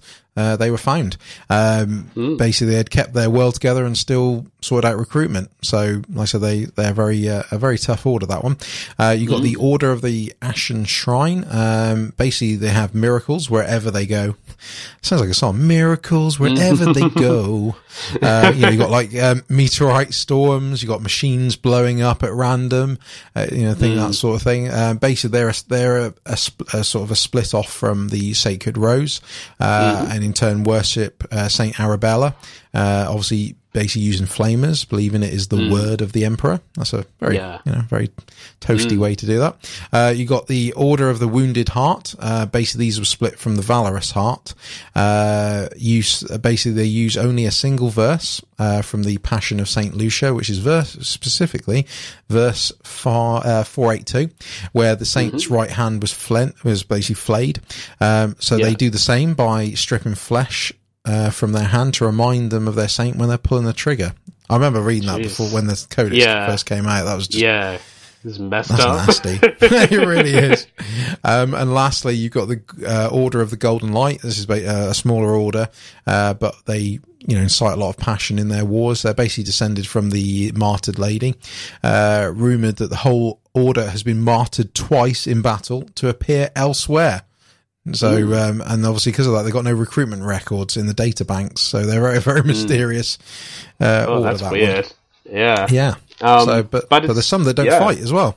yeah, it's not all about the orders militant. Sometimes you've got to have the non-militant orders. Uh, so these are those sisters who play roles not necessarily outside of the battlefield. A lot of these guys, or gals, I should say, still end up in wars, uh, but their main role is beyond the battlefield. So first off, we have the Orders Dialogus, who are scholars and advisors and expert translators of texts, both human and xenos, holy and blasphemous, spending years learning languages from esoteric scripts. Uh, much of their study is devoted to basically collecting and updating ancient scriptures, giving accounts of the God Emperor before he was ascended upon the Golden Throne. Um, and yeah, the, basically they are historians to the nth degree. Uh, they're also used in cryptography. They uh, unlock obscure ciphers and find patterns in communiques, assuring that the Adeptus Sororitas and the Ecclesiarchy at large have vast access to intelligence on their enemies within the Imperium and beyond. Uh, they also provide services for the Inquisition, using their skills to interpret heretical meaning, meanings hidden in seemingly mundane texts and speech. Uh, in a war zone, they act as conduits through which canonesses can intone commands and prayers, ensuring that formations in isolation still remain in, in communication with the spiritual leadership of the group. Large contingents also remain on a world after the enemy's been purged to aid the ecclesiarchy as they scour the planet for traces of heresy. The most seniors maintain the uh, members of the order, maintain the ancient texts within the vaults of origin. Only the highest ranking members of the ecclesiarchy are allowed in here because it's rumored that the heaviest of secrets regarding the events of the Age of Apostasy and Vandire's Reign of Blood are locked away within.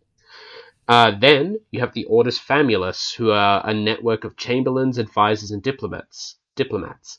Uh, their duty is to guide imperi- the imperial noble families in working towards the ultimate good of mankind. Uh, they broker trade agreements, forge alliance alliances between families, and arrange marriages to continue the lineage of the emperor's most loyal and useful subjects. Um, and essentially, when a planet system or subsector they're working in is brought under direct threat, the Sisters Famulus help coordinate the efforts of people they have oversight over, making sure that a noble household has everything they require to fight and die for the Imperium. Uh, they also keep an eye on these noble families because this is kind of place where chaos can take hold pretty easy. Uh, basically, because a sister famulus is just a normal part of high society, uh, she can closely observe dealings with the most influential of people, from bureaucrats and tyrants to rogue traders and Navis Nobilite dignitaries. Um, should they go against the Ministorum in any way, she reports to her superiors, and this may result in stringent countermeasures. Uh, confessors can be sent to extract admissions of heresy, but in extreme cases, the Orders militant are alerted, and families who have held lofty positions have often just been burned out of existence. on the word of a single sister famulus. Uh, and this is crucial to shepherd the Imperium's faith towards the greater good. Um, they often speak of how the Emperor manifests his will through his subjects, pointing to the miracles performed by the Imperium's many saints. They actually have access to the genealogical records of uncounted millions of Imperial citizens, and actively encourage diplomatic and familial unions between the most faithful members of society. Their hand is often seen at work before, during, and after a manifestation of the Emperor's grace is recorded, um, implying that people who manifest miracles are perhaps being bred by the Sisters Famulus. Which Hmm. I mean, I, I mean, I mean, I guess if you see miracles as a psychic potential phenomenon, phenomenon, it makes sense that you could breed for quote unquote a more holy person. Hmm, that's true. That's yeah. yeah, it's, it's interesting. Mm. Um, very importantly, we have the Orders Hospitaller, uh, who are the surgeons, physicians, and nurses to all arms of the Imperial military. Uh, the Astra Militarum and the Space Marines have their apothecaries and their combat medics, but Sisters Hospitaller deal even within those, although maybe not with Space Marines, but definitely within the Imperial Guard. Uh, you get your field medics, but any field hospital is probably going to have a sister hospitaller there somewhere. Uh, they exhibit their faith by operating under the most grueling battlefield conditions, uh, performing these acts with solemnity and compassion, and everyone under their care tends to regard them as a holy figure, um, and many of them have been posthumously canonized as well. Um, they serve not just in the Militarum, but also on, under Inquisitors, as well as alongside the Orders Militant of the Adeptus Sororitas. Uh, and they are deployed to war zones where basically the worst, most unknown weapons are being brought to bear against Imperial forces to not just heal people there, but also to research the weapons of the enemy and how they work. Um, yeah, essentially, they uh, their sanctuaries have these massive libraries on different weapons that have been used against battle sisters, and you know things like studying weaponized plagues and working to prevent uh, to protect against psychic assault. Uh, they also work closely with the Order Famulus, mapping bloodlines to stem mute potential mutation in um, imperial noble families as well. So not only are they potentially breeding for miracle makers, they're also making sure no one gets too inbred. Basically, I mean, hey, it's an important job. Someone's got to do it. True. True. Yeah. Uh, and just as much as they study the effect of enemy weapons on human soldiers, uh, sisters from the Order Hospitaller dedicate themselves to understanding the physiology of their enemies as well. Whenever a new Xenos species encountered, uh, hospitaller, uh, a, a Hospitaller will be working tirelessly to find weak points in their biology. Uh, ecclesiarchal confessors also rely on these sisters to preserve the lives of those who are being questioned for heresy. It's not uncommon for a sister hospitaller to reattach limbs or suture mortal wounds multiple times before a confessor is able to extract the truth. Um, yeah, that's pretty grim. there are also lots of other non militant orders. Um, in some cases, they're tasked with a very focused duty and given their own designation, such as the Order Fenestris, who maintain illuminated armor glass windows in the most holy shrines and cathedrals.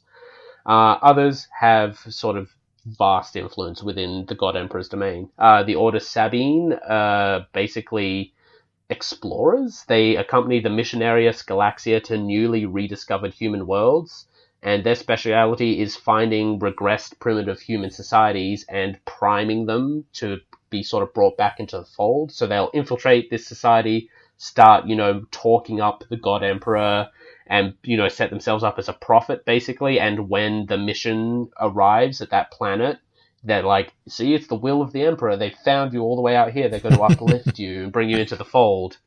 Um, yeah. And the way they do this is they generally start coups against the local leadership. Like Mm. it's, it's not always peaceful. Sometimes like the god emperor's forces have come and so we must kill all the people in the government. Um,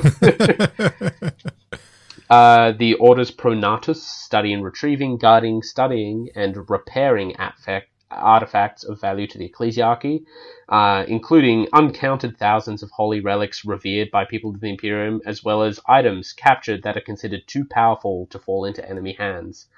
Uh, they have the also have the responsibility of maintaining and blessing the banners and symbols of the Order's militant, and have even been called upon to reconsecrate the livery of other imperial bodies. Uh, they repaired the chapter banner of the Lamenters after the Badab War, and have restored many of the Cadian regimental standards that were recovered after the 13th Black Crusade cleansing every fiber in holy oils and recording the name of martyrs in golden thread. so there, there's a lot of sisters who do a lot of work. It's not all Yeah. bolters and flamers and stuff. No, don't judge Yeah. them. They got they got them more than that. cool. Oh, um, right. Well, next would be the Wars of Faith, which is the Hmm. you know the history, you know, timeline. Um, I think to be honest, because because of time, we'll Let's just sort of just yeah. Is any any highlights in this one? Because like I said, um, oh god, I gotta re re look through this really quick. Yeah. There's a lot of them. well, I think, like I said, on on my half here, you, I mean, like I said, Mm. most of it is obviously, you know, the end, end of the Age of Strife, the Great Crusade, Mm. the Heresy, etc., etc., and, and obviously the bits we covered, like the Rise of Vandire and the Reign of Blood. Mm. Um, you got the Legend of Saint Sabbat. That's basically a region near the Segmentum Pacificus, Mm. Yeah. which was liberated from chaos by Saint Sabbat, which obviously where they became known as the Sabbat Worlds, which you may Mm. be familiar with. Um, again, sort of towards the later part of it, you've got the the War of Piety, which is basically where Shrine World arrived after being disappeared for 200 years in a warp storm Mm. Yeah. uh, which now become a demon world. So you got uh, Canoness Soraya of the Sacred Rose uh, leads the attack and basically gets the artifacts from the recre- um, Requiem of uh, Hope. Uh, basically, a squad go down under a labyrinth, and they find it's really random. They find Saint Dolan's left thigh bone and three pages of the lexicon falsehoods, uh, Oh, and then basically okay. the, the survivors withdraw, and then the Grey Knights turn up and torpedo the, torpedo the, the whole planet. So, um, but yeah, most of it is really from my side is just the the the orders being set up, which we've already covered. The daughters Yeah. of the emperor we've already covered. So yeah, is there any any Yeah. highlights your side? Um, well, let's see. There's Keepers of the Faith, a refinery world called Vangor's Folly, found a cache of ancient texts deep under the planet's crust, and so some sisters Dialogus came to study them. And the Promethean barons there began to speculate that they may constitute an account of the Emperor from the Great Crusade. After more than a decade, the Dialogus report their findings back to the Ecclesiarchy, and shortly after, the Order of the Ebon Chalice appears, destroys all four of the planet's spaceports, announces through orbital loudhailers, uh, c- announcing through an orbital loudhailer, Canoness Intolerance, speak, that's her name, Canoness Intolerance, speaks a prayer of passing for the Promethean barons and their serf, then enacts Exterminatus. That is amazing. I know, God, just her name. Mm, beautiful. Um, I love that. Oh, it's so good. Um, and then there's also the Humble Saints. On Nolth Prime, the Alpha Legion begin to enact a fell ritual. Uh, the Order of Our Martyred Lady fight alongside the Iron Hands, but are unable to prevent the planet from becoming saturated with chaos energies. But amidst this catastrophe, there's a glimmer of hope. The Emperor's will is made manifest through the faithful inhabitants, many of whom gained the ability to project holy fire from their bodies. I'm pretty sure that's just Tzeentch, but okay. Yeah, yeah, yeah. Yeah. Um, and finally, the ecclesiastical missionary Dalamat de Montbard gathered a massive conclave of pious warriors and declared a war of faith and campaigned right into the middle of the Cicatrix Maledictum. Nothing more was heard from him until a decade later when a coffin containing his body floated out of the other side of the Great Rift. And alongside his remains was a journal containing accounts of battles that spanned hundreds of years. Like, he went in there, he went on a crusade for several centuries, and then his body just floated out 10 years later. As, as you do, yeah, As you do. The warp is weird, I love it. Um, yeah. Explains yeah. many things. Oh, yeah, a lot of things.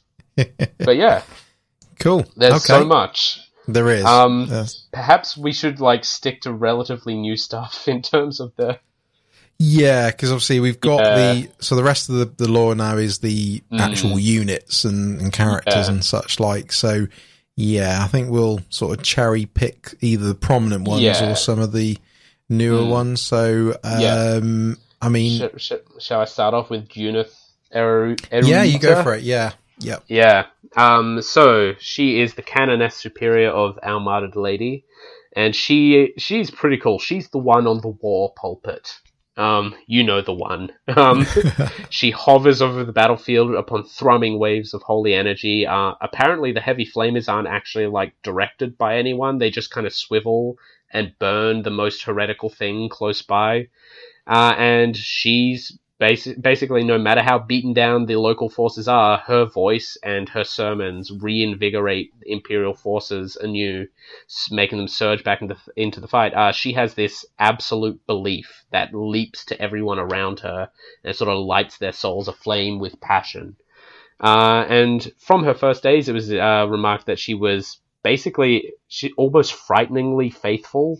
Um, she was orphaned during a massacre and scarred for life, but instead of being broken, focused that hatred and rage while cleaving to the absolute belief that the Emperor had a plan for her, which it seems pretty clear that he did, apparently.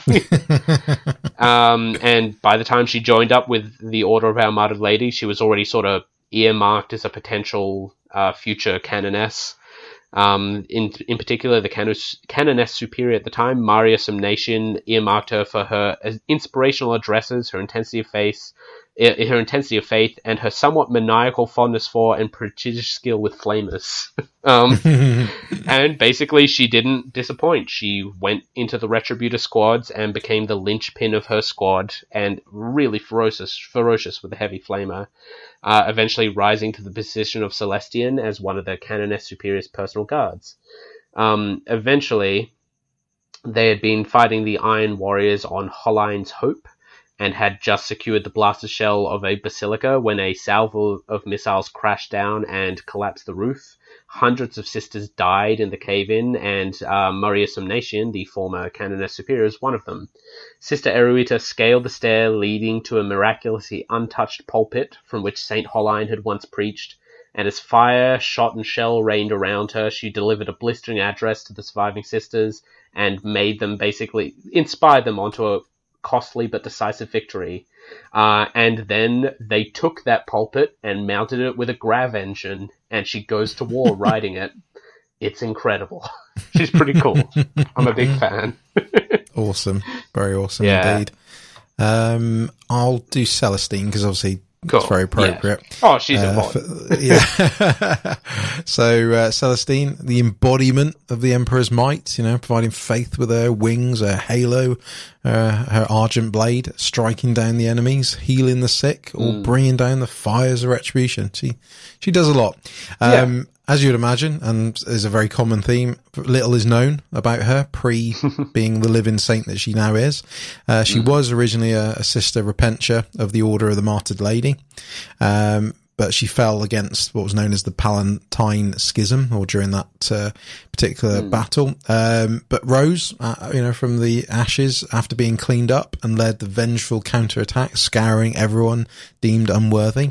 Uh, the leader at the time, which is Lord uh, Asgar, uh, believes that the the war's conclusion would be on what was known as the uh, the Palatine sector capital world.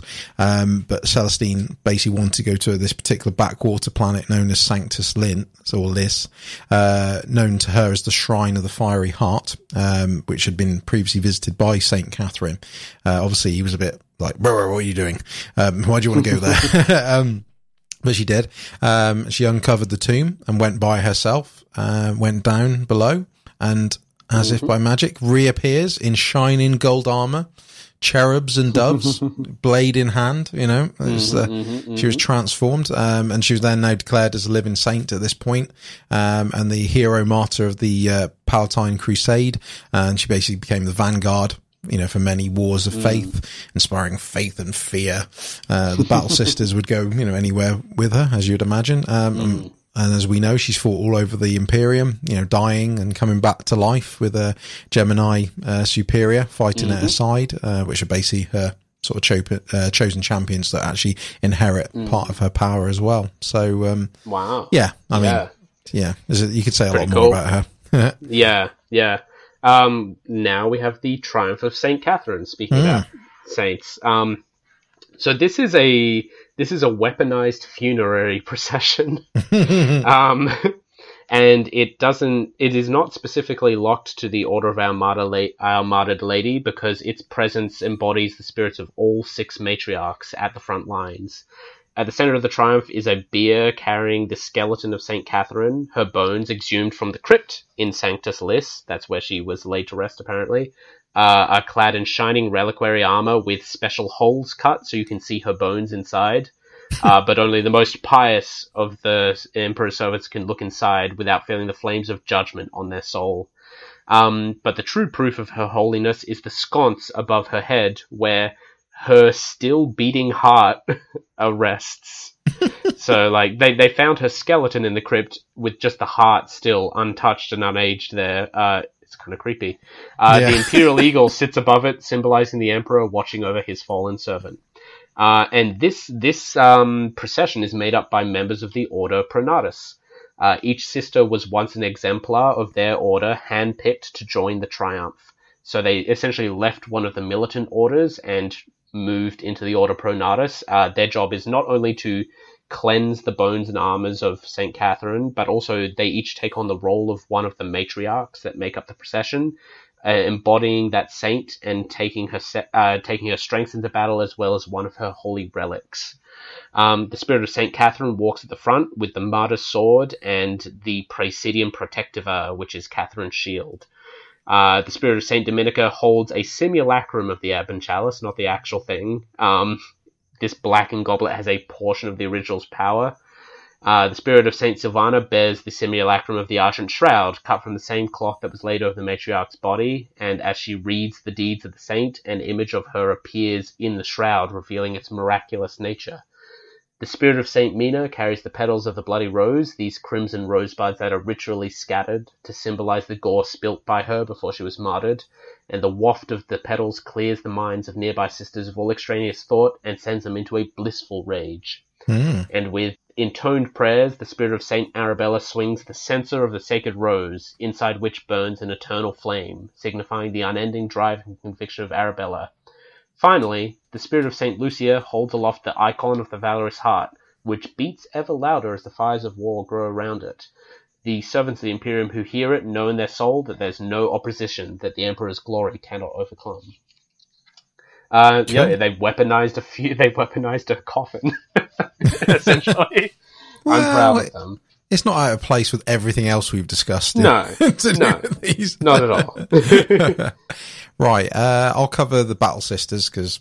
Yeah. Again, sort of have to really. Cool. Uh, Yeah, yeah. Right. So we'll start with the uh, the Battle Sister squads. So obviously, these are the vast majority of the uh, the Order's Mm. militant, the foot soldiers of the Emperor, the faith-driven sword and shield, however you want to describe them. Mm-hmm.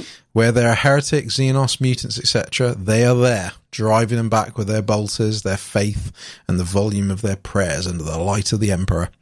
Uh, so they start training as orphans under a strict regime of discipline and combat training, but to revere the God Emperor, obviously above all, uh, to fight and die for him until their last breath, no fear against what they may face. Um, I mean, they're a real sort of truly militant arm, though, uh, powerful and trained in, v- in various forms of combat tactics and, and obviously you know, psychological warfare to deal with obviously their, the situation they may face as well. Uh, they come across almost as fearless as, as much as almost uh, those of the, uh, the space marines, uh, but obviously due to faith rather than surgery, I suppose is the best way to look at it. Yeah. Uh, inspiring and, you know, obviously unfaltering in battle. Uh, they wear, uh, blessed, uh, power armor and use sanctified bolt guns. Uh, their armor is enclosed ceramite and plasteel plate to basically obviously fully protect them, enhance their strength. Uh, you know, shells of bolters blasting through the armor and flesh of, you know, of their, uh, enemies. Uh, they're led by a sister superior, uh, and sported with Dominion slash Retributor heavy weapons. Uh, Sister Superior obviously is the key to the squad. You basically using their experience and faith to drive the sisters to the maximum of their ability. Uh, they generally will become on, will go on to become a canoness, uh, basically using this role to sort of gain command experience. Um, and obviously they'll give battle sermons as well. Um, Yeah. You've got the Dominion squads. These are the basically the swift strike to the battle sisters sort of steady march, basically using the hatred of the enemy to storm into them with like short range melters and flamers and clearing out you know strategic positions. So they're quite aggressive, but also are quite tactical at the same time. So their superiors will sort of ch- will check the squad is you know by appraising the enemy and picking priority targets. You know, so obviously so they use the right weapon for the right job and make sure the machine spirits are you know firing on all cylinders. Uh, they're generally brought into battle via transports to get as close as possible, you know, using vehicle we- vehicle weapons to clear the way. So basically, they can be sort of unleashed off that. So they basically sweep in there with their weapons, move on to let the battle sisters sort of secure the a- area behind them. Um, so their tactics are based on what's called the undeniable wor- word, uh, which is basically was practiced by the daughters of the emperor to basically deliver righteousness wherever it was needed and shatter the faithless and clear grounds for the Emperor's light. Uh, and lastly, with them, you've got the Retributor squads. So th- it takes years to be part of a squad like this. They're basically the most sort of level headed and determined of all the sisters, uh, with the best sharpshooters to provide obviously fire support for their sisters. Uh, so they're very efficient soldiers using heavy bolters, flamers, multi melters, um, and such like. Um, and basically they provide suppressive fire while the other sisters advance, sort of, tar- you know, targeting tanks and monsters, etc., as well as bring down fortifications. Um, and, but they'll happily advance forward if needed. Uh, so the Argent Shroud are particularly known to basically bring them into close combat. So I love that. They sort of will, will drive a load of rhinos in and go, right, okay, point, point blank, heavy bolter fire, please. Yes. So yeah, so that's the various uh, battle sisters. Excellent. Um, I'll do a quick look over Seraphim and Zephyrim because Zephyrim are new and cool. Uh, So Seraphim are sort of the elite of the elite of Battle Sisters because you have to be able to aim and fire two pistols while operating a jump pack, while getting into close combat, and then doing it all over again every six seconds. um, and they use the Holy Trinity in pistol forms. They use bolt pistols, uh, hand flamers, and inferno pistols to represent the bolter, the flamer, and the melter gun. Uh, Seraphim Superior are highly respected and are usually actual like uh, advisors in war councils and often go on to become canonesses themselves. Uh, they also get all the really nice stuff uh, like golden bladed power swords or plasma pistols that were once wielded by a saint. Um, then we have the Zephyrim, which are basically the more close combat focused Seraphim. Uh, they use a lot of power swords, but only sisters who experience a direct and persistent connection to the God Emperor become Zephyrim. Overwhelmed by this constant communion, they often lose the ability to speak with other warriors from their order, speaking in unknown words and existing in a state of unwavering rapture. Most believe that they speak of holy prophecies that are only intelligible to those whose pure faith is able to decode the message. Uh, so essentially, they're a bunch of like they're speaking in tongues all the time, effectively. uh, and so the sisters just gave him a jump pack, a power sword, and a bolt pistol, and said, "Go nuts." Uh, Amazing. Um, Yeah. I'll right. Uh, I'll do the Celestian squads as well. Um, Yeah. Celestian squads. Uh, so these are base the uh, basically these are the veteran elite bodyguards for the basically for the leaders. So they're often sort of sacrifice themselves to protect like their canoness particularly, or use sort of bolters and flamers to to kill the enemy. Uh, and they form a real bond with the leader that they're basically protecting. Um, Only the become only the best become one. So they're put into battle wherever needed, or you know, again, protecting the canoness. So they'll use varied weapons because a lot of them are former dominions or retributors. Uh, but obviously, you know, faith trumps all, inspiring the less experienced around them. Um, they're often generally user, they're usually former sister superiors. Um, so there's quite, quite a common theme actually, a lot of these sister units where they sort of, they do that, I suppose, like a bit like Space Marines, where they sort of do something and they go, they will then later become realistically this. So obviously, you know, Sister Superiors, as I said, have a high chance of being one of these squads. So often fight as a team, and obviously they got their own superior, um, who then in turn will likely become a canoness. so you can see, you see, there's, there's Yeah. good career. As, you Oh, yeah. uh, aspirations going clear on path here. to promotion. Yeah, exactly. oh man. Um, and then pretty much everything is the the stuff they had before that everyone knows. Except Yeah. for one thing, mortifiers. So yeah, go for it. Uh, so you know penitent engines. You strap in the heretics and let them kill enemies for you. Uh, a mortifier is that, but it's made when a repentia sister uh, flees from battle.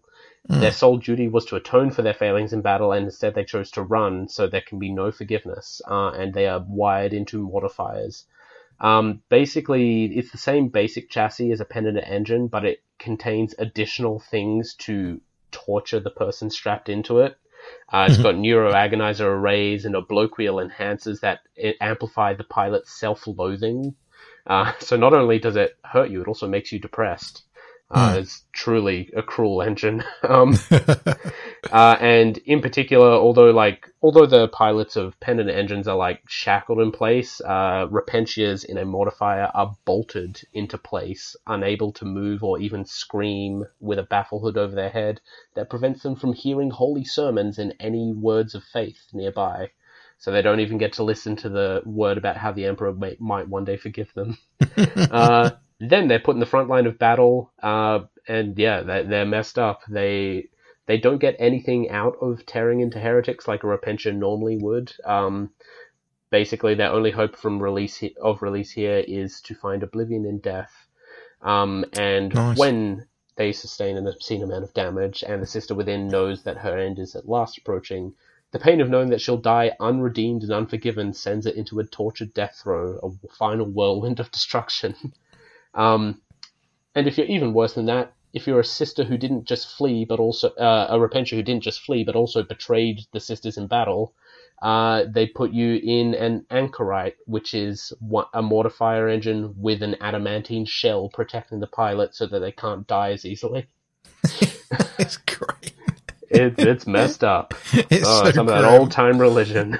Oh man, It's pretty great. it really is. So yeah, um, yeah, I think that's all we got sort of time for really, because as I said, a lot of the rest is you know what a rhino is. Oh, Um, yeah. um, but uh, no, like I said, it's, it's it's nice. Obviously, I mean, obviously the Sisters of battle have been around for obviously a long time, but it's nice for them to sort of get a, a real nice refresh, obviously model wise, but obviously you know lore wise, and obviously clarifying their sort of history and the way they work. So yeah, I mean, they're I, I said I think they're fantastic as a concept. They're really grim. Like I said they're not as you know the, their their whole sort of structure and the way they work is not is you know yeah. is Oh, nasty it's at rough. times. But um, yeah, I think they have their real place here in the the uh, the Mm. 40k universe. So no, I think it's been really cool to talk about them. So Oh, yeah. um, yeah, so that's been Codex Adepta Sororitas. Um, Mm. Right, okay, we'll wrap up now. Um, Cameron, where can people find you on the internet? Uh, you can find me on Twitter where I'm tweeting mostly about how my cat tries to steal my food, um, and also how you should be making roast chicken with miso as part of the rub on it. Because God, that was the best thing I've ever cooked. Please, Good to Love know. God. Cook good food, people. Um, you can also find me on Instagram at realm underscore and underscore ruin, um, where I post my personal hobby updates. Uh, I also post them on our podcast Twitter, but you know, if you want to be sure to find it, don't look on the Instagram because I occasionally forget that I have it. Um, but it, it all it all gets there eventually. Yeah. How about you? Uh, yeah, you can find me on Twitter as well at Ninja Badger Seven. Um, need to do more on there as always, but you know, time and Hmm. stuff. Yeah. Uh, but hey, you know, but hey, you can find our podcast on there at Realm and Ruin. That's where most of our stuff goes. So check us out on there if you already haven't. Uh, right. Okay. We're, well, that's been episode 48. So we're closing on 50 soon. That's really exciting. Jeez. Really crazy as well. um, and like I said, I think next episode we may be going a bit dinosaur crazy. Oh, da, da, da, da, da, da, da. Spoiler. so, uh, hope you've enjoyed this one. Um, thank you very much for listening as always, and we'll check you out on the next one. Bye. Bye now.